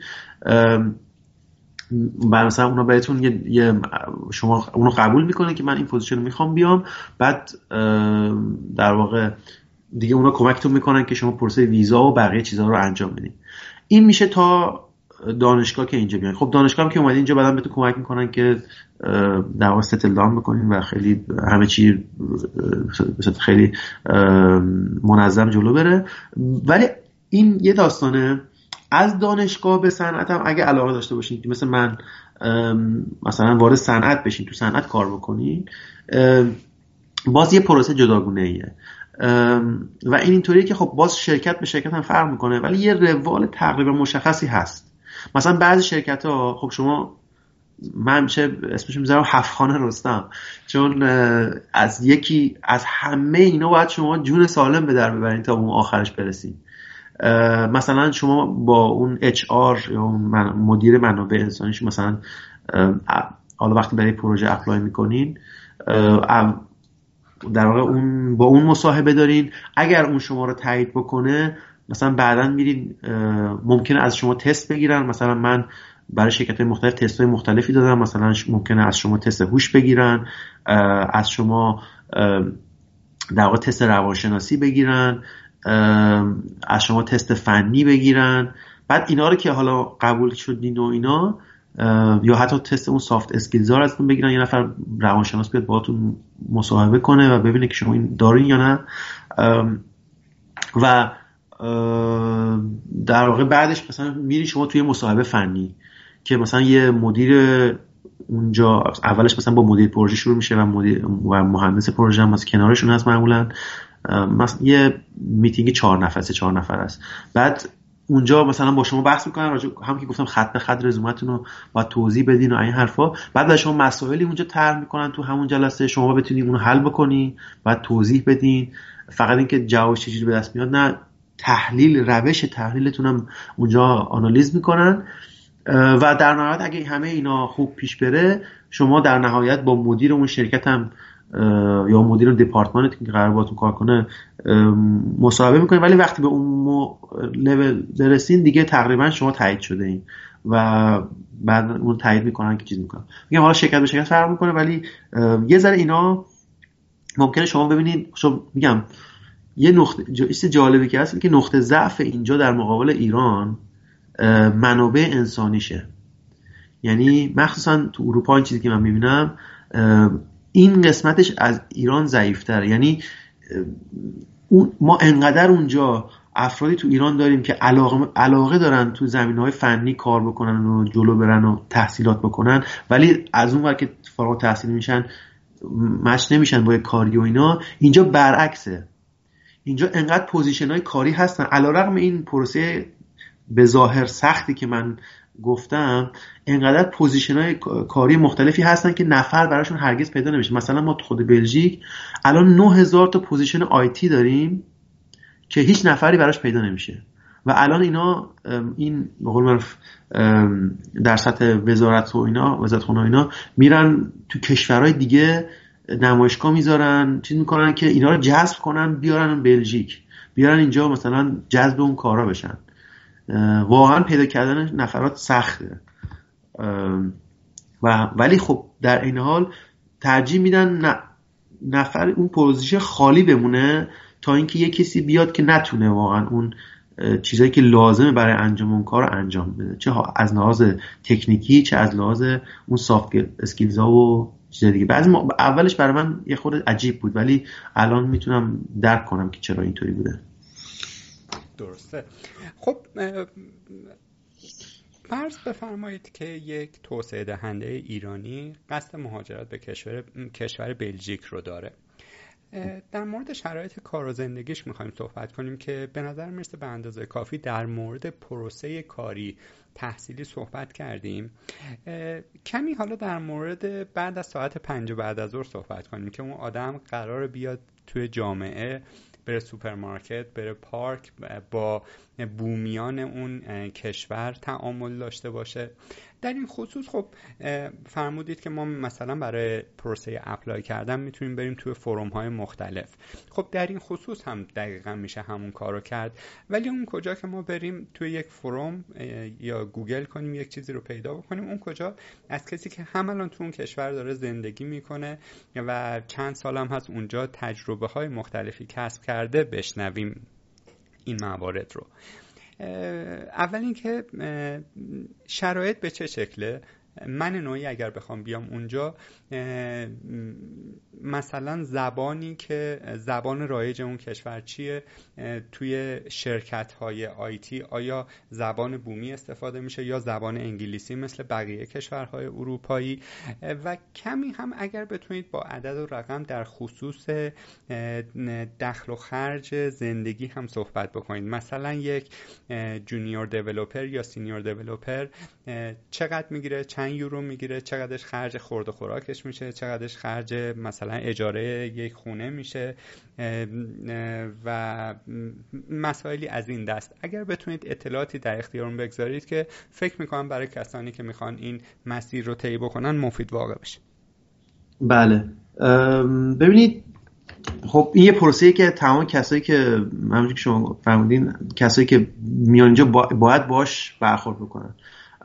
خب شما برای منم مثل خیلی دیگه اون قسمت بعد از ساعت پنج عصرش که کارتون تمام شه برای منم خیلی مهمه که چی کار میخواین بکنین. فقط اون کاری که میخواین انجام بدین نیست، باید شما بتونین اینجا زندگی بکنین و دوست داشته باشین زندگی اینجا، وگرنه این اگه دوست نداشته باشین و این روتون تاثیر منفی بذاره، رو کارتون هم تاثیر منفی میذاره. اینه که خب ببینید ما به هر حال هر کشوری که میرین فقط اون کاری نیست که شما انجام میدید، شما با یه فرهنگ اونجا هم باید بتونین، یعنی جذب اونجا بشین و با فرهنگ اونجا بتونین کنار بیاین. خب اینجا اکثر کشور غربی فرهنگ متفاوتی دارن نسبت به ما. یه سری چیزاشون حالا ممکنه با شما مچ باشه، شما دوست داشته باشین، یه سری چیزاشون ممکنه شما دوست نداشته باشین. این واقعا از یه از یه نفر به نفر دیگه فرق میکنه، بستگی داره که شخصیت شما چه جوری باشه، شما چه علاقه‌ای داشته باشین و چقدر این خیلی مهمه که چقدر سازگار بتونین بکنین خودتون با محیطتون و اون چیزایی که با اون روش و استایل شما فرق میکنه. خب مثلا ما داریم کسایی که خیلی اینجا، مثلا من خودم خیلی ورزش علاقه دارم، موسیقی علاقه دارم، دوست دارم زبان خیلی یاد بگیرم. شما هر کاری که بخواید بکنید، به هر چیزی که علاقه داشته باشین زمینش هست.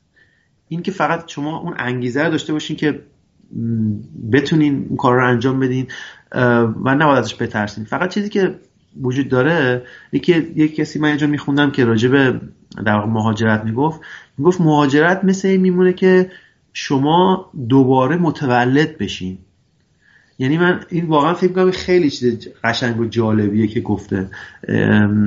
یعنی شما باید این آمادگی داشته باشی که مثل یه بچه که تازه متولد شده زبان دوباره یاد بگیریم، دوباره فرهنگ رو یاد بگیریم. یعنی این اینتگریت شدن تو این جامعه تقریبا این شکلیه. باید آمادگی رو داشته باشین که دوباره متولد بشین و این همیشه کار راحتی نیست و هر کسی نمیتونه راحت انجام بده. خیلی هستن میان بعد از یکی دو سال نمیتونن تحمل کنن برمیگردن. حالا چه تنهایی رو نمیتونن تحمل کنن، چه این اختلاف فرهنگی رو نمیتونن تحمل بکنن، خیلی چیزای دیگه اون تحمل میکنین. خب نمیتونی اینجا ادامه بدی.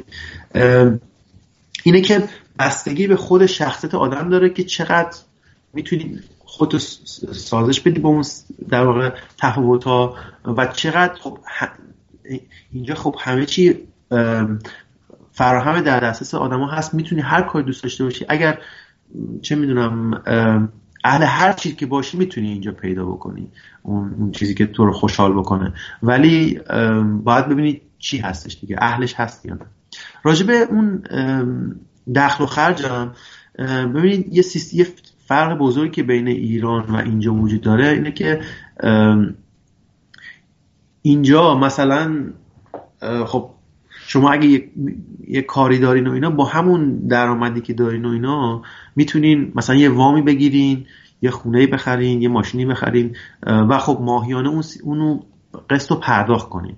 مثلا شما یه خونه میخرین صد درصد نود درصد اون خونه رو پولش رو بانک میده به عنوان وام به شما. اگه یه شغل شما یه شغل ثابت و با درآمد نسبتا خوبی داشته باشین که معمولا کسایی که رشته‌های فنی کار میکنن درآمد خوبی دارن و بعد شما اونو هر ماه پرداخت میکنین. در صورتی که مثلا اگه شما تو ایران بخواید چیز بکنین، مثلا اینکه شما اول مثلا خونه رو میخواید بخرین، ممکنه مثلا نمیدونم خونه قیمتش بشه پانصد میلیون، بعد شما هشتاد میلیون مثلا میخواید وام بگیرید، بقیه‌اش خودتون باید میشه. مثلا هیچ موقع نتونید با یه به عنوان مهندس یا کسی که رشته فنی کار میکنه کار بکنید، با حقوق نتونید هیچ موقع اون رو بخرید. ولی اینکه شما اولش اینجا بتونید اون رو پر... اون هزینه اصلی بگیرید و بعداً خود خود چیز بکنین، این به شما کمک میکنه شما یه ذره آرامش بهتری تو زندگیتون داشته باشین و یه ذره بیشتر بتونین رو اون کاری که دارین تمرکز کنین و بتونین بازدهی بهتری داشته باشین. یعنی در واقع اون چیزی که شما احتیاج دارین برای اینکه اون کارتون رو به بهترین نحو انجام بدین در اختیارتون میذارن، به شکلی که دیگه به نظر من بهانه‌ای نمیمونه که شما نتونین اون خروجی که ازتون انتظار میرن داشته باشین اگر اهل تلاش کردن باشین. راجبه اگه بخوام عدداش بگم، مثلا اینجا خب دانشجوی دکترا حتی به عنوان همونجوری که اشاره کردم به عنوان مثلا یه کارمند یا چیز حساب میشه و به اندازه یه کارمند معمولی هم حقوق میگیره. مثلا اگه بخوام یه عددی بهتون بدم، اینجا مثلا دانشجوی دکترا بین هزار و هشتصد تا دو هزار یورو شروع میکنن حقوق گرفتن و مثلا خرج یه نفری شاید اگه مسافرت هم برید همه هر کاری هم دوست دارین بکنین شاید بیشتر از مثلا هزار و سیصد چهارصد پانصد دیگه حد اکثر سیصد چهارصد یورو نشه. بستگی البته بازم این به لایف استایل آدمو بستگی داره، ولی به نظر من اگه زندگی خوب داشته باشین اونقدر تو زمان دانشجویی اونقدر خرجتون بالا نیست. بعضی از دانشجویی اومدین بیرون، خب معلومه که حقوقتون هم بیشتر میشه. مثلا یه دونه اگه جونیور باشین، حالا این تفاوت‌ها نسبت به آمریکا کمتره، چون شما آمریکا یه هزینه زیادی رو برای تحصیل پرداخت میکنین، نمیدونم مثلا سی چهل هزار دلار چقدر در سال، بعد شما باید اون هزینه رو پرداخت کنین. ولی وقتی فارغ التحصیل شدین، حقوق فاصله بین حقوق یه مهندس توی شرکت و کسی که حالا مثلا یه فاندی میگرفته توی دوران دانشجوییش خیلی زیاده، ولی شاید خیلی بیشتر از اینجا باشه. ولی اینجا اینطوری نیست. مثلا شما اگه از دانشجو دکترا برید فوق دکترا یا مثلا برید توی شرکت جونیور انجینیر شروع کن کار کنید، شاید مثلا بعد از مالیاتش مثلا بشه هولوش دو هزار و پانصد ششصد و خرجتون هم مثلا بشه هزار و هفتصد هشتصد مثلا میانگین. اینه که شما هیچ موقع اونجوری کم نمیارین که مثلا بخواید نگران اون چیز باشین و اینا. بستگی هم داره که متأهلی یا مجردی یا یکیتون کار میکنه دوتون کار میکنه. ولی من ولی فکر نمیکنم اگه کار خوبی داشته باشین هیچ موقع کمبودی تو این زمینه ندارین. اگرم که سینیور انجینیر بشین که اصلا اون دیگه به صورت بستگی داره شما چقدر سریع میتونین رشد کنین. همون ریویو هایی که گفتم، مثلا ما اگر ریویو من از ریویو کارم خوب بگیرم، نمره A بگیرم پشت سر هم، من راحت میتونم در ظرف چند سال از جونیور انجینیر بشم سینیور انجینیر و یهو مثلا شاید حقوق من مثلا هزار یورو بره بالا. بستگی داره شما چقدر پتانسیلش رو چقدر تلاش کنین و انگیزه داشته باشین که تو اون زمینه رشد بکنین. اگه اتفاق بیفته شما خیلی سریع میتونین از مالی هم خیلی به جای خوب برسید. ممنون. در خلال صحبتاتون به تفاوت‌های فرهنگی اشاره کردید، در این خصوص هم میشه برامون توضیح بدید که وقتی یکی از هموطن‌های ما وارد کشور بلژیک میشه آیا دچار کالچر شاک میشه یا نه؟ اگر این گونه هست چطور میتونه خودش رو برای مواجهه با این تفاوت‌های فرهنگی آماده کنه که ریسکش به حداقل برسه براش؟ در واقع منظورم از این که ریسک به حداقل برسه اینه که شرایط زندگی براش راحت‌تر بشه که عذاب نکشه تو اون جامعه. ببینید درست اتفاقا این خیلی مسئله مهمیه است، چون خیلی با این قضیه درگیرن. حتی میتونه آدما رو خیلی ناامید بکنه و اینکه مثلا اصلا نتونن اون اون پرفورمنسی هم که تو ایران داشتن مثلا اینجا داشته باشن. ببینید کالچر شاک از اینجا میاد که در واقع شما اون توقعی که دارین و اون شناختی که دارین با اون چیزی که واقعیت هست نمیخونه، یا شما شناختی شناخت کافی ندارین یا شما توقع خیلی بالاتری داشتین از اون چیزی که واقعیت هست و وقتی میاین با حقیقت روبرو میشین و میبینین که اون چیزی که فکر میکردین نیست، این باعث میشه که به شما شوک وارد بشه، چه حالا فرهنگی چه تو زمینه‌های دیگه. اینه که شما باید تا جایی که میتونید برای اینکه این قضیه کمتر بشه باید سعی کنین شناخت خودتون رو قبل از اینکه بخواین به خارج کشور یا توی محیط دیگه کار بکنین باید شناخت خودتون رو بالا ببرین. شناخت خودتون رو بالا ببرین و توقعاتون رو پایین بیارین. اگه این دوتا اتفاق بیفته اون کالچر شاکش کمتر میشه. مثلا شما میتونین از دوستایی که اونجا دارین یا همون فرومایی که من گفتم، مثلا اون همچین شکل مثلا وبسایتایی یا حالا چیزایی که تو اینترنت میبینین، بخونین راجب اونجا، نه فقط راجب اون دانشگاه، اون چیز، اونجا اون کشور، راجب اون زبان، راجب اون فرهنگ بخونین، ببینین، مطالعه بکنین قبل از اینکه تصمیم بگیرین و ببینین چی در انتظارتونه، یا حالا کسایی که اونجا زندگی کردن تجربهشو داشتن اینا. اگه این در واقع این اطلاعاتو به دست بیارین، حداقل میدونین که من میرم اونجا مثلا کسی فرش قرمز برای من پهن نکرده، یا مثلا من باید خیلی تلاش کنم، خیلی سال باید طول بکشه تا من یه زندگی ثابت استیبلی پیدا کنم. شاید مثلا شما اگر تو ایران یه لول زندگی خوبی هم داشتین، مثلا خیلی راحت بودین، همه چی در اختیارتون بوده و فلان و اینا، مجبور شین بیاین اینجا، برید توی اتاق، توی خونه قدیمی که مثلا عهد به قول معروف رنسانس زندگی کنین و سختیایی رو بکشین به صورت موقت تا به اون چیزی که میخواین برسین. به خاطر همین باید خیلی واقعا هم به اون کاری که میخواین بکنین علاقه داشته باشین، هم حاضر باشین خیلی به قول معروف هزینه کنین از لحاظ احساسی، از لحاظ انرژی که میخواین بزنین که به اون چیزی که میخواین برسین. اگه انگیزتون قوی باشه، واقعا هیچ کدوم از اینا، یعنی به اون چیزی که میخواین برسین، هر چیزی بالاخره یه هزینه‌ای داره دیگه. شما بالاخره میخواین به این اون سطح از زندگی برسین، باید سختیشو بکشین.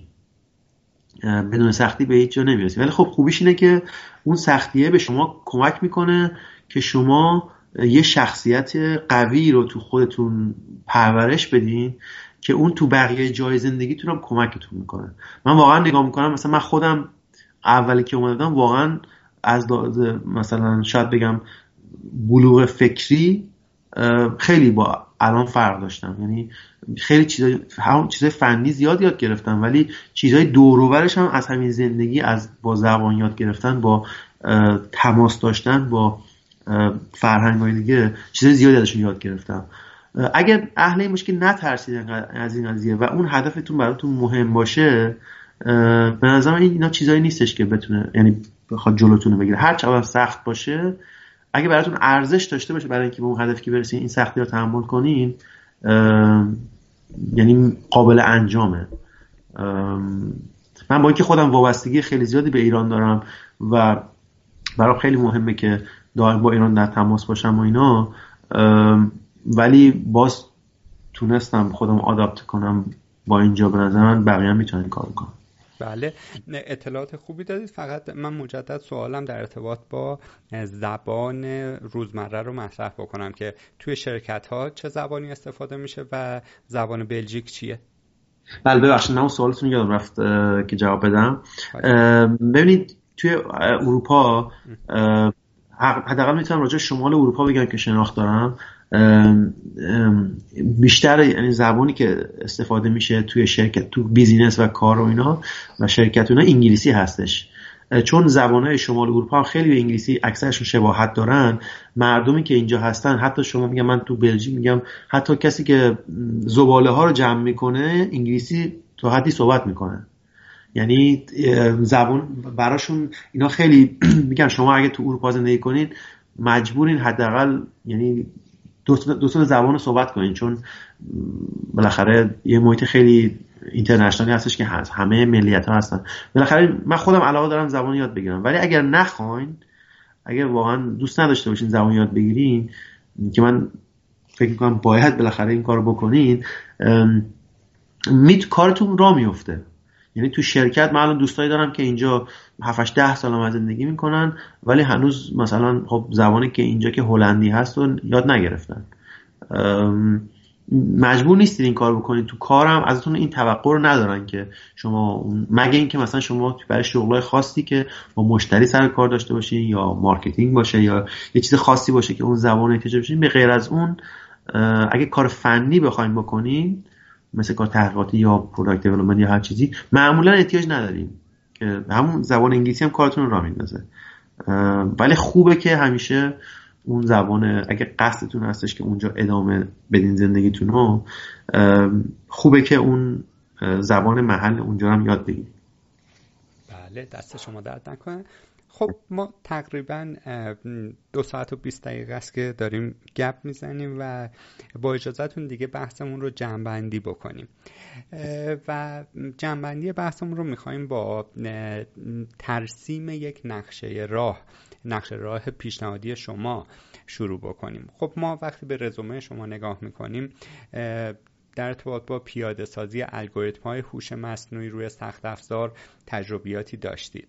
می‌خوایم ببینیم که در این خصوص اگر یک نفر بخواد ورود پیدا بکنه باید به قول خارجی‌ها from A to Z چه مراحلی رو طی بکنه که یک ایده خام رو بتونه به یک محصول تجاری تبدیلش بکنه.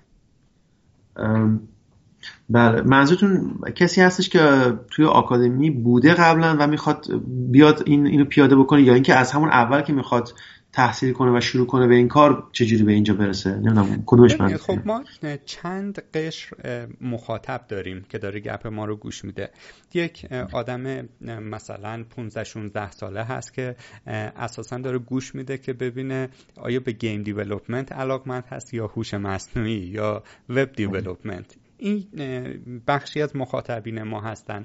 بخش دیگه کسانی هستن که همین الان هم تو صنعت دارن کار میکنن ولی دوست دارن که مدل کارشون رو ارتقا بدن و ببینن چی الان توی دنیا ترند هست و برن به اون سمت و سو. خب طبیعتاً قشری از مخاطبینمون هم کسانی هستن که دانشجو هستن و مثلا در حوزه سافتور دارن درس میخونن. اگر بتونید شما نقشه راهی بدید که همه اینها رو شامل بشه که دیگه نور علا نور.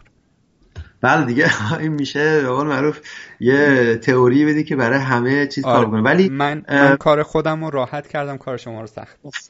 نه اشکال نداره. خب ببینید این برای اینکه به اونجا برسن خب بالاخره هر کسی تا یه قسمتش رو رفته و و بسته به اینکه چه مسیر رو انتخاب کرده باید یه سری در واقع کارهای اضافه تری رو انجام بده که بتونه به اون سمت، مثلا اگه بخواد هوش مصنوعی کار بکنه و حالا پیاده‌سازی یا هر چی کار بکنه به اونجا برسه. اگه کسی هستش که ببینید در سن کمتری هست، خب هنوز کار جدی رو شروع نکرده و فقط علاقه داره، ببینید راههای راههایی هستش که بتونه اینا ترای بکنه. چون مثلا ببینید ما اینجا یه چیزی داریم به اسم اوپن دور دی که مثلا بچه‌هایی که نوجوانا یا حتی سنای کمتر که علاقه دارن مثلا برای که علاقمندشون کنن یا حتی آشناشون بکنن با زمینهای کاری مختلف، توی یه روزی اصلا تمام شرکت‌ها دراشون رو باز میکنن و به روی اینا و اینا میان تو شرکت و میبینن که ما داریم چیکار میکنیم، از ما سوال میکنن، ما بهشون ارائه میدیم، دستگاه‌ها رو میبینن، روش کار ما رو میبینن، اصلا یه روز با ما اونجا میمونن، میریم با هم غذا میخوریم، با هم کار میکنیم، اونجا یه چیز کوچیکی، پروژه کوچیکی بهشون میدیم با هم انجام بدیم، ببینن که واقعا اون چیز روزانه اونجا رو دوست دارن و چجوری چه چیزایی لازمه که اون کار رو انجام بدن. اینطوری یه لینکی باشون برقرار میشه. اگه هم چیزی باشه که بتونن برن ترای بکنن فیلدهای مختلف، بالاخره مثلا کسی که نوجوان هستش خب یه ایده کوچیکی، یا اینکه مثلا چیا مثلا ممکنه چهار پنج تا فیلد مختلف باشه که علاقه‌مند باشه، میتونه بره به این شرکت‌ها مثلا مراجعه بکنه، مثلا ببینه میتونه مثلا میتونه یه اینترنشیپ حالا غیر رسمی اونجا انجام بده، یا اینکه اگه روی اینترنت نگاه بکنین خب پکیج‌های خیلی زیادی هستن، نرم افزاری یا هر چی که میتونی شما ترای بکنین اونجا رو اونا رو. مثلا شما مثلا ما با دوربینای دوربین ایکس باکس کار میکردیم برای اینکه بر... که مثلا تشخیص میده حرکت یه مثلا آدمی که جلوش داره تکون میخوره و اینا.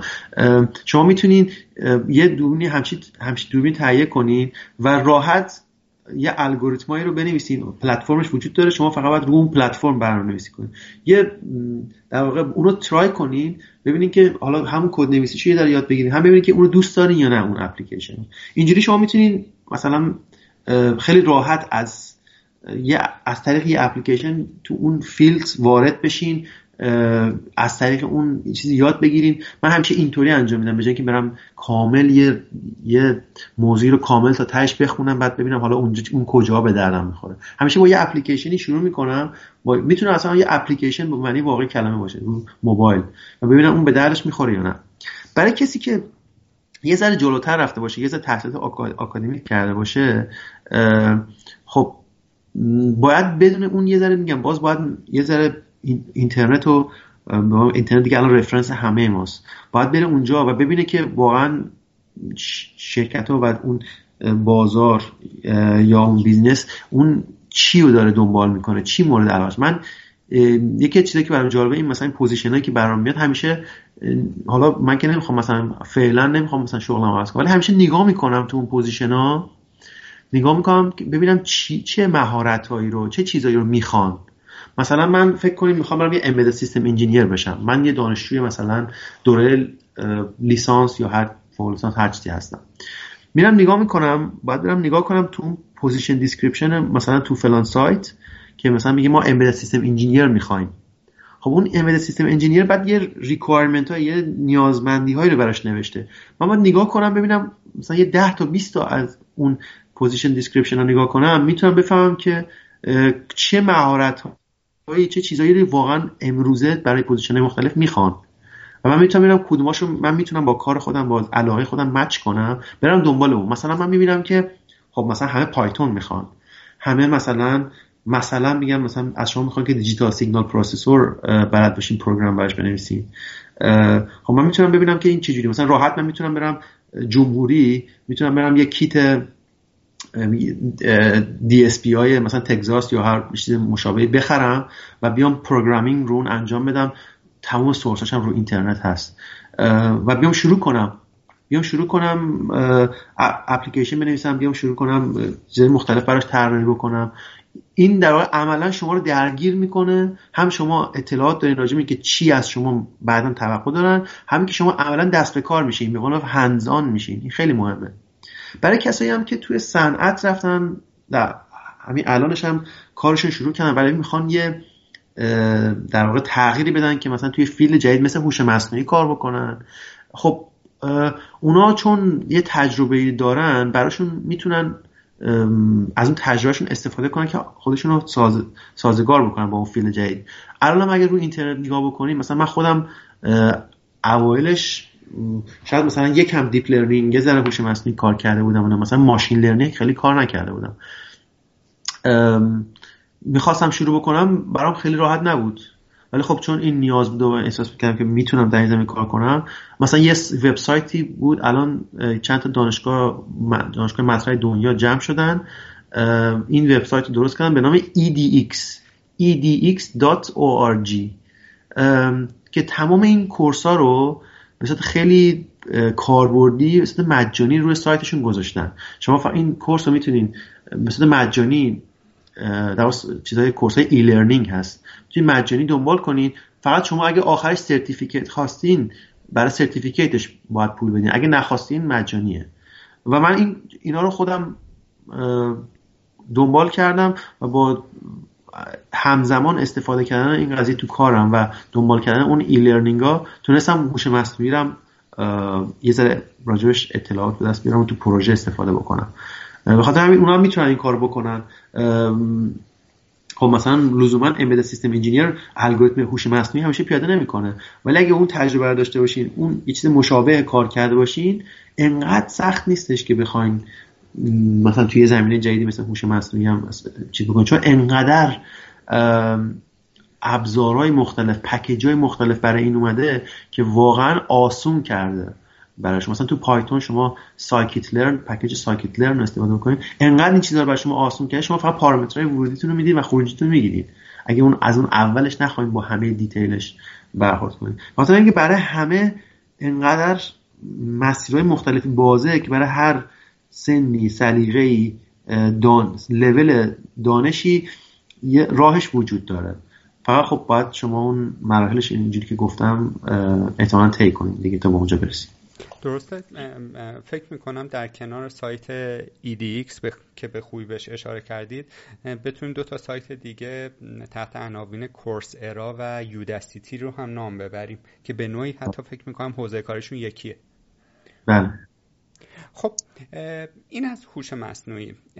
برسیم، من اگر اشتباه نکنم این یا جزو معدود پادکست هایمون هستش که با یک متخصص سخت افزار داریم صحبت می‌کنیم، یا اولین اولینش هست که به احتمال قریب یقین اولینش هستش. اگر یکی علاقمند به حوزه سخت افزار باشه، با توجه به تجربیاتی که شما داشتید، نقشه راه چنین آدمی چی میتونه باشه؟ ببینید خب خوشبختانه ام ام حالا میگم الان چون سیستم ها خیلی پیچیده شدن و اینا، همواره این پیچیدگی از سخت افزار به نرم افزار انتقال پیدا کرده. یعنی خب درسته همه چی های تک تر شده، سخت افزارم مشابه اون پیشرفت کرده و اینا، ولی سخت افزار یه فرقی که با نرم افزار این داره اینه که در واقع اصولش رو یاد گرفتن و رفتن تو این زمینه خیلی حالت تجربی تر داره. درسته چیز سا، سا، ساینتیفیک هم توش هست خیلی زیاد, زیاد و اینا، ولی شما برای اینکه یه سخت افزار دیزاینر خیلی خوب باشین باید، یعنی اون پروژه هایی که انجام میدین خیلی چیزاش تکرار میشه. مثلا من بخوام یه برد های فرکانسی مثلا دوازده لایه یا هرچی طراحی بکنم، نمیتونم مستقیم به اون برم، باید خیلی پروژه های کوچیکتر کم کم انجام داده باشم و به صورت خیلی ماجولار از A به B برم. اینه که شما افرادی که میبینید متخصص سخت افزار هستن آدمای خیلی با تجربه هستن که پروژه های مشابه رو دائم هی تکرار هی زیاد انجام دادن و با این با نالجی که داشتن تجربه هم بهشون اضافه کردن رفتن جلو. اینه که شما سخت افزار خیلی راحت میتونین شروع کنین، شما راحت میتونین نرم افزار مثلا پروتل رو آیا آلتیوم دیزاینر رو شروع کنین یاد گرفتن و باهاش یه برد بزنین خیلی راحت و مثلا پردازندتون رو بزنین رو اون و چیزهای مختلف بزنین روش و راحت یه برد طراحی بکنین.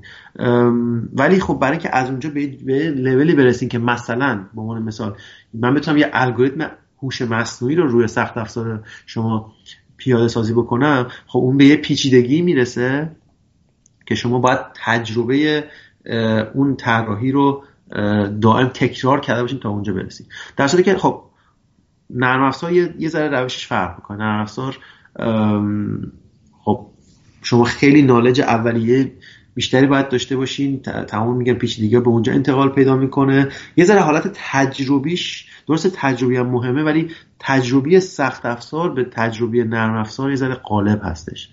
من خودم به صورت پیشفرض متخصص سخت افزار نبودم، نیستم، ولی ولی به خاطر اینکه یه امبدد سیستم انجینیر باید با هم سخت افزار هم نرم افزار کار بکنه، این دوتا رو مجبور شدم که با هم جلو ببرم. به خاطر همین باید شما حتی تو نرم افزار هم می‌نویسین، به عنوان امبدد سیستم انجینیر نرم افزار هم دارین کد می‌نویسین، باید اون محدودیت‌های سخت افزاریتون رو در نظر بگیرید و وقتی دارین سخت افزار طراحی می‌کنین باید بدونین که اون اون که نرم افزار چیز می‌کنه برای شما از شما چه توقعی داره و چه چیزی. بعد بعد سخت افزار خیلی مثلا فرقش اینه که خب مثلا من سافت‌ور می‌نویسم پایتون یا سی یا هر چی برای اون تراشه، خب تو هر سکتوری باشم، تو هر مثلا صنعت برق باشم چی باشم، خب نرم افزار نرم افزاره، روش مثلا چیز تکسسی که فرق نمی‌کنه. ولی من نرم افزاری که تو صنعت برق سخت ببخشید سخت افزاری که تو صنعت برق دارم طراحی می‌کنم با با سخت افزاری که برای زمینه بایومدیکال طراحی می‌کنم خیلی با هم فرق می‌کنه، خیلی چیزاش فرق می‌کنه. حالا اصولش ممکنه یکی باشه، ولی مثلا من تست‌های ای اس دی یا الکتروستاتیک دیسچارج یا تست‌های استاندارد دیگه که باید توی صنعت برق انجام بدم روی سخت افزارم روی بردم فرق می‌کنه با اون تست‌هایی که باید مثلا برای بایومدیکال انجام بدم که تبدیل محصولی باشه که بتونه با بدن انسان در تماس باشه. اون یه استاندارد دیگه داره. به خاطر همین به خاطر وجود این استانداردها و روش‌های زیادی که باید مثلا تجربه کسب بکنی و یاد بگیری، طبیعت کار سخت افزاری ذره فرق می‌کنه. و الان واقعیتش اینه من فکر می‌کنم مثلا خب خیلی الان تو نرم افزار میرن و اینا، ولی با شرکت‌ها صحبت می‌کنن اینجا متخصص سخت افزار اتفاقا پیدا کردنش خیلی سخت‌تر از متخصص نرم افزاره، چون شاید مثلا توی حالت ترندی بیشتر همه سمت نرم افزار رفتن، براشون اون جذابتر یا راحت‌تر بوده یا هزینهش کمتر بوده تو نرم افزار کار کنن تا میخوان سخت افزار کار کنن. اینه که سخت افزار هنوز همیشه جذابیت خودش رو حفظ کرده. بله، دست شما درد نکنه. خب درست یا غلط، من شخصا با یک سری از ضرب المثل ها مسئله ها، گفته ها، گزاره هایی که توی فرهنگمون رایج هست مشکل ریشه‌ای و ساختاری دارم، اما یکی از اونها هستش که بهش ایمان دارم و اون هم اینه که میگن تجربه را تجربه کردن خطاست و شاید اصلا همین مسئله هستش که الان توی کشورهای جهان اول میبینیم مقوله منتورینگ انقدر پررنگه که منتور میاد تجربیاتش رو امپیتیری میکنه میده به تو که دیگه اون مسیر اشتباهی که خودش رفته رو نره. سوالی که میخوام از حضورتون به عنوان سوال آخر بپرسم، جوابش چنانچه صادقانه باشه که مسلما همینطور هم هست، شاید بتونه به خیلی از کسانی که در ابتدای راه هستن کمک بکنه. ما اون همین که در زندگی حرفه‌ای خودتون چه اشتباهاتی مرتکب شدید که اگر به گذشته ده سال پیش، پانزده سال پیش برگردید اونا رو تکرار نمی کنید و یا این سوال رو یه مدل دیگه هم میشه پرسید، چه کارهایی رو انجام ندادید که اگر برگردید به قبل انجامشون میدید یا چه کارهایی رو کردید که اگر برگردید به قبل دیگه سمت و سوشون نمیرید؟ درسته. ببینید خب اون تجربه را تجربه کردم خطاست که تا یه حدی درسته. خب بالاخره شما نه، من میگم مثلا اشتباه رو اشتباه کردن خطاست ولی نه تجربه، چون شما همیشه هر چقدر که تجربه از دیگران استفاده بکنین بالاخره مجبور میشین یه چیزایی رو خودتون تجربه بکنین، چون تجربه هر کسی تو زندگیش یه چیز خاص اون فرده، یه چیزی ممکنه جنسش مشترک باشه ولی بالاخره شما همیشه با چیزای جدید برخورد میکنین، مخصوصا در کار تحقیقاتی که دارین چیز همیشه با چیزای جدید و تکنولوژی هستن که همیشه با چیزای جدید کار میکنین، همیشه چیزای جدید تجربه میکنین و تو این چیزای جدید همیشه هر چقدر جدیدتر باشه بیشتر احتمال خطا هستش.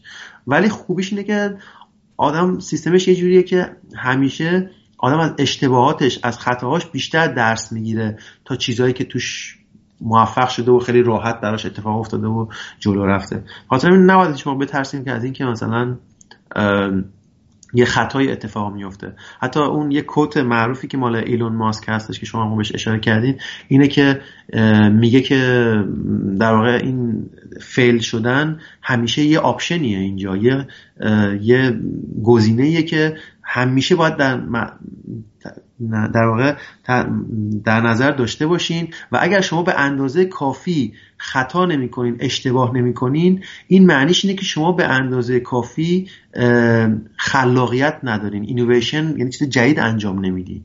بنابراین خطا کردن و تو تجربه کردن و خطا کردن تو تجربه خیلی به صرف خودش چیز بدی نیست، چیزیه که شما داره داره به شما یاد میده که شما چجوری باید خودتون اصلاح کنین و ازش درس بگیرید.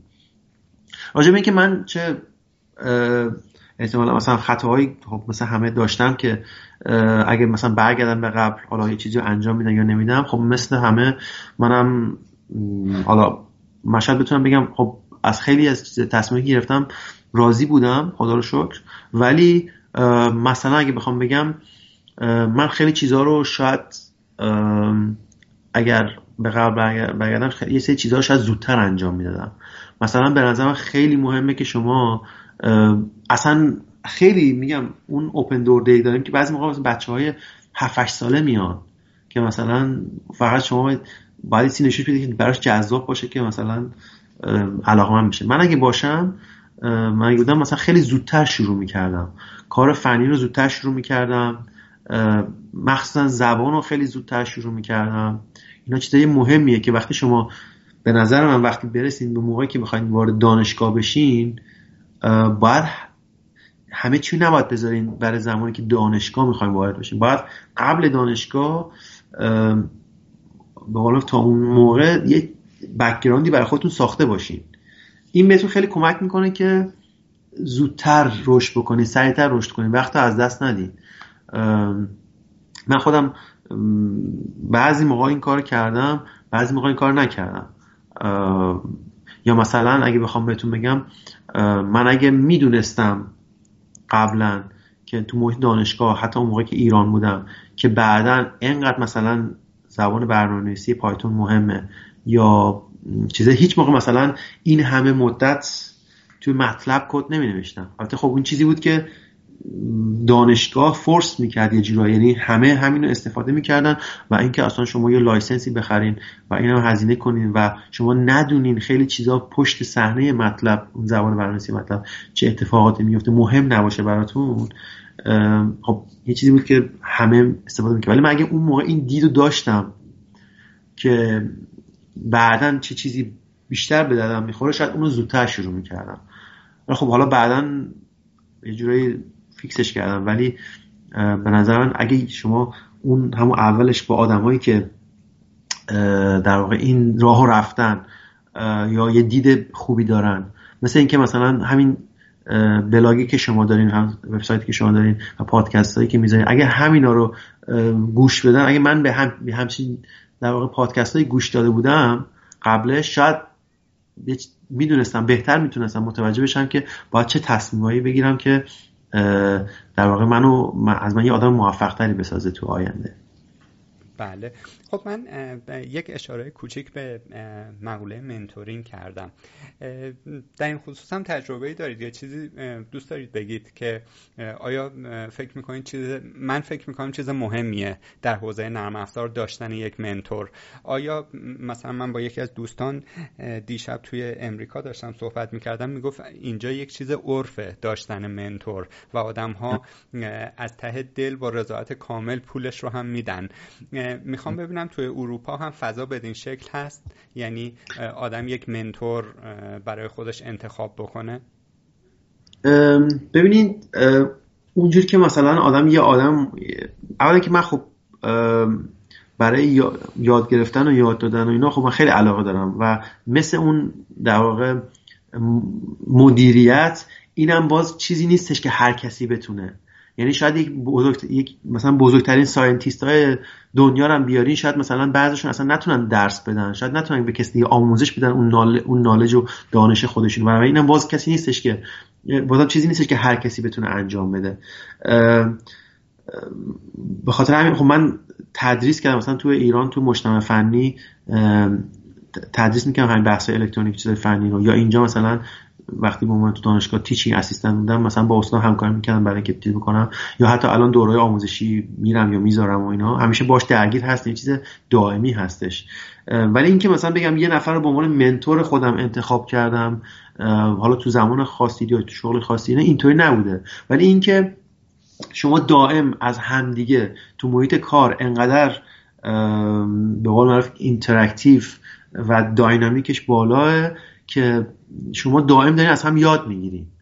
مثلا من تو مدیر پروژه هستم، دارم به یک کسی دیگه تو اون پروژه که کار میکنم یاد میدم، همزمان دارم توی پروژه دیگه با یکی دیگه کار میکنم، از اون یکی دیگه یه چیزی دارم یاد میگیرم، چون هر کسی بالاخره توی زمینه تخصص داره و ما همه داریم با هم کار میکنیم و همینجوری هی در واقع از هم دیگه یاد میگیریم. یه چیز روزانه هستش، چیزی نیستش که اصلا اصلا مخصوصا تو کار تحقیقاتی شما اگه روحیه یاد گرفتن نداشته باشین و روحیه یاد دادن حتی نداشته باشین، نمیتونین خیلی آدم موفقی بشین تو تو اون زمینه. هیچ کس که مثلا این باز این یه چیز، یکی از اون سافت اسکیلاست در واقع، که شما نمیتونین الان توی یه تیمی تو اروپا مثلا کار کنین، بعد مگه اینکه مثلا شما یه کانترکتور یا یه فریلنسی باشین که یه پروژه رو دادن به شما با یه پول مشخصی، شما میرین میشین تو خونه خودتون اون پروژه رو انجام میدین، یه تحویل میدین، اون شاید حالا اونم باز تا حدی، ولی غیر از اون هیچ موقع نمیشه مثلا شما بیاین توی تیمی تو اروپا یا آمریکا یا هر جای دیگه بشینین، بعد تو گوشه خودتون رو داشته باشین، نه از کسی چیزی یاد بگیرین نه کسی چیزی یاد بدین، کار خودتون رو بکنین و برین جلو، اصلا هم چیزی امکان نداره. باید حتما اینتراکشن داشته باشین با بقیه و طریق این اینتراکشن ها حتما ازشون یاد میگیرین و بهشون یاد میدین. اصلا یه اصطلاح learning on the job یا learning through the job، یعنی خیلی اینطوری اتفاق میفته. من خیلی از همکارایی که دارم تو مثلا تو فیلیپس اینا، خب خیلی هاشون خیلی بیست سال سی سال پیش بیست سال پیش تحصیل کردن تحصیلات کردن، ولی اصلا شاید میگن نود و نه درصد دانشی که دارن از طریق این کار و از همکاراشون یاد گرفتن و اون چیزی که حالا مثلا رو اینترنت و این برنامه خوندن. بنابراین یه چیز روزمره هست. من احساس نمی کنم که من یه منتور خاصی دارم یا منتور کسی هستم، ولی روزانه باش درگیریم، حتی همیشه حتما. درست. خب دست شما درد نکنه، ما از هر دری سخن گفتیم، از سیستم های امبدد تا کار توی شرکت فیلیپس، طراحی تراشه، طراحی سیستم‌های هوشمند برای مرغداری، تراکتور هوشمند و در مورد مهاجرت، کار و زندگی، همه اینها گفتیم.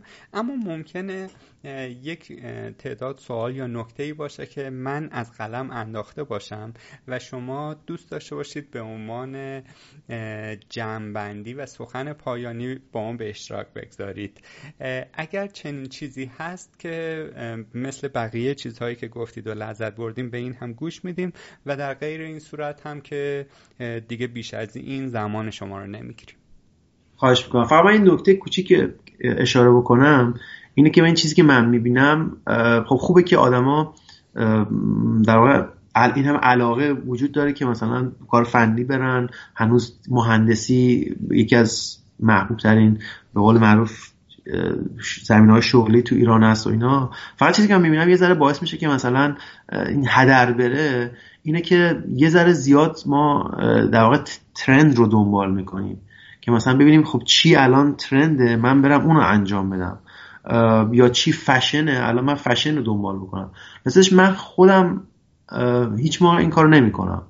یعنی ممکنه مثلا تو کارم نگاه کنم ببینم مارکت چی احتیاجی داره، مثلا اون رو تو کارم در نظر بگیرم یا با مدیرم مثلا صحبت بکنم ببینم چی کار باید برای این کار بکنیم. ولی اینکه به صرف اینکه یه چیزی ترنده و همه دارن اون سمت میرن و منم به خاطر اینکه همه اون سمت میرن برم که مثلا احتمالاً عقب نیفتم از اون قضیه، من این کارو نمیکنم و فکر نمیکنم. حالا من کسی نیستم که در حد نیستم که بخوام مثلا کسی نصیحتی یا چیزی بدم، پیام بدم، ولی من خودم اینجوری احساس میکنم که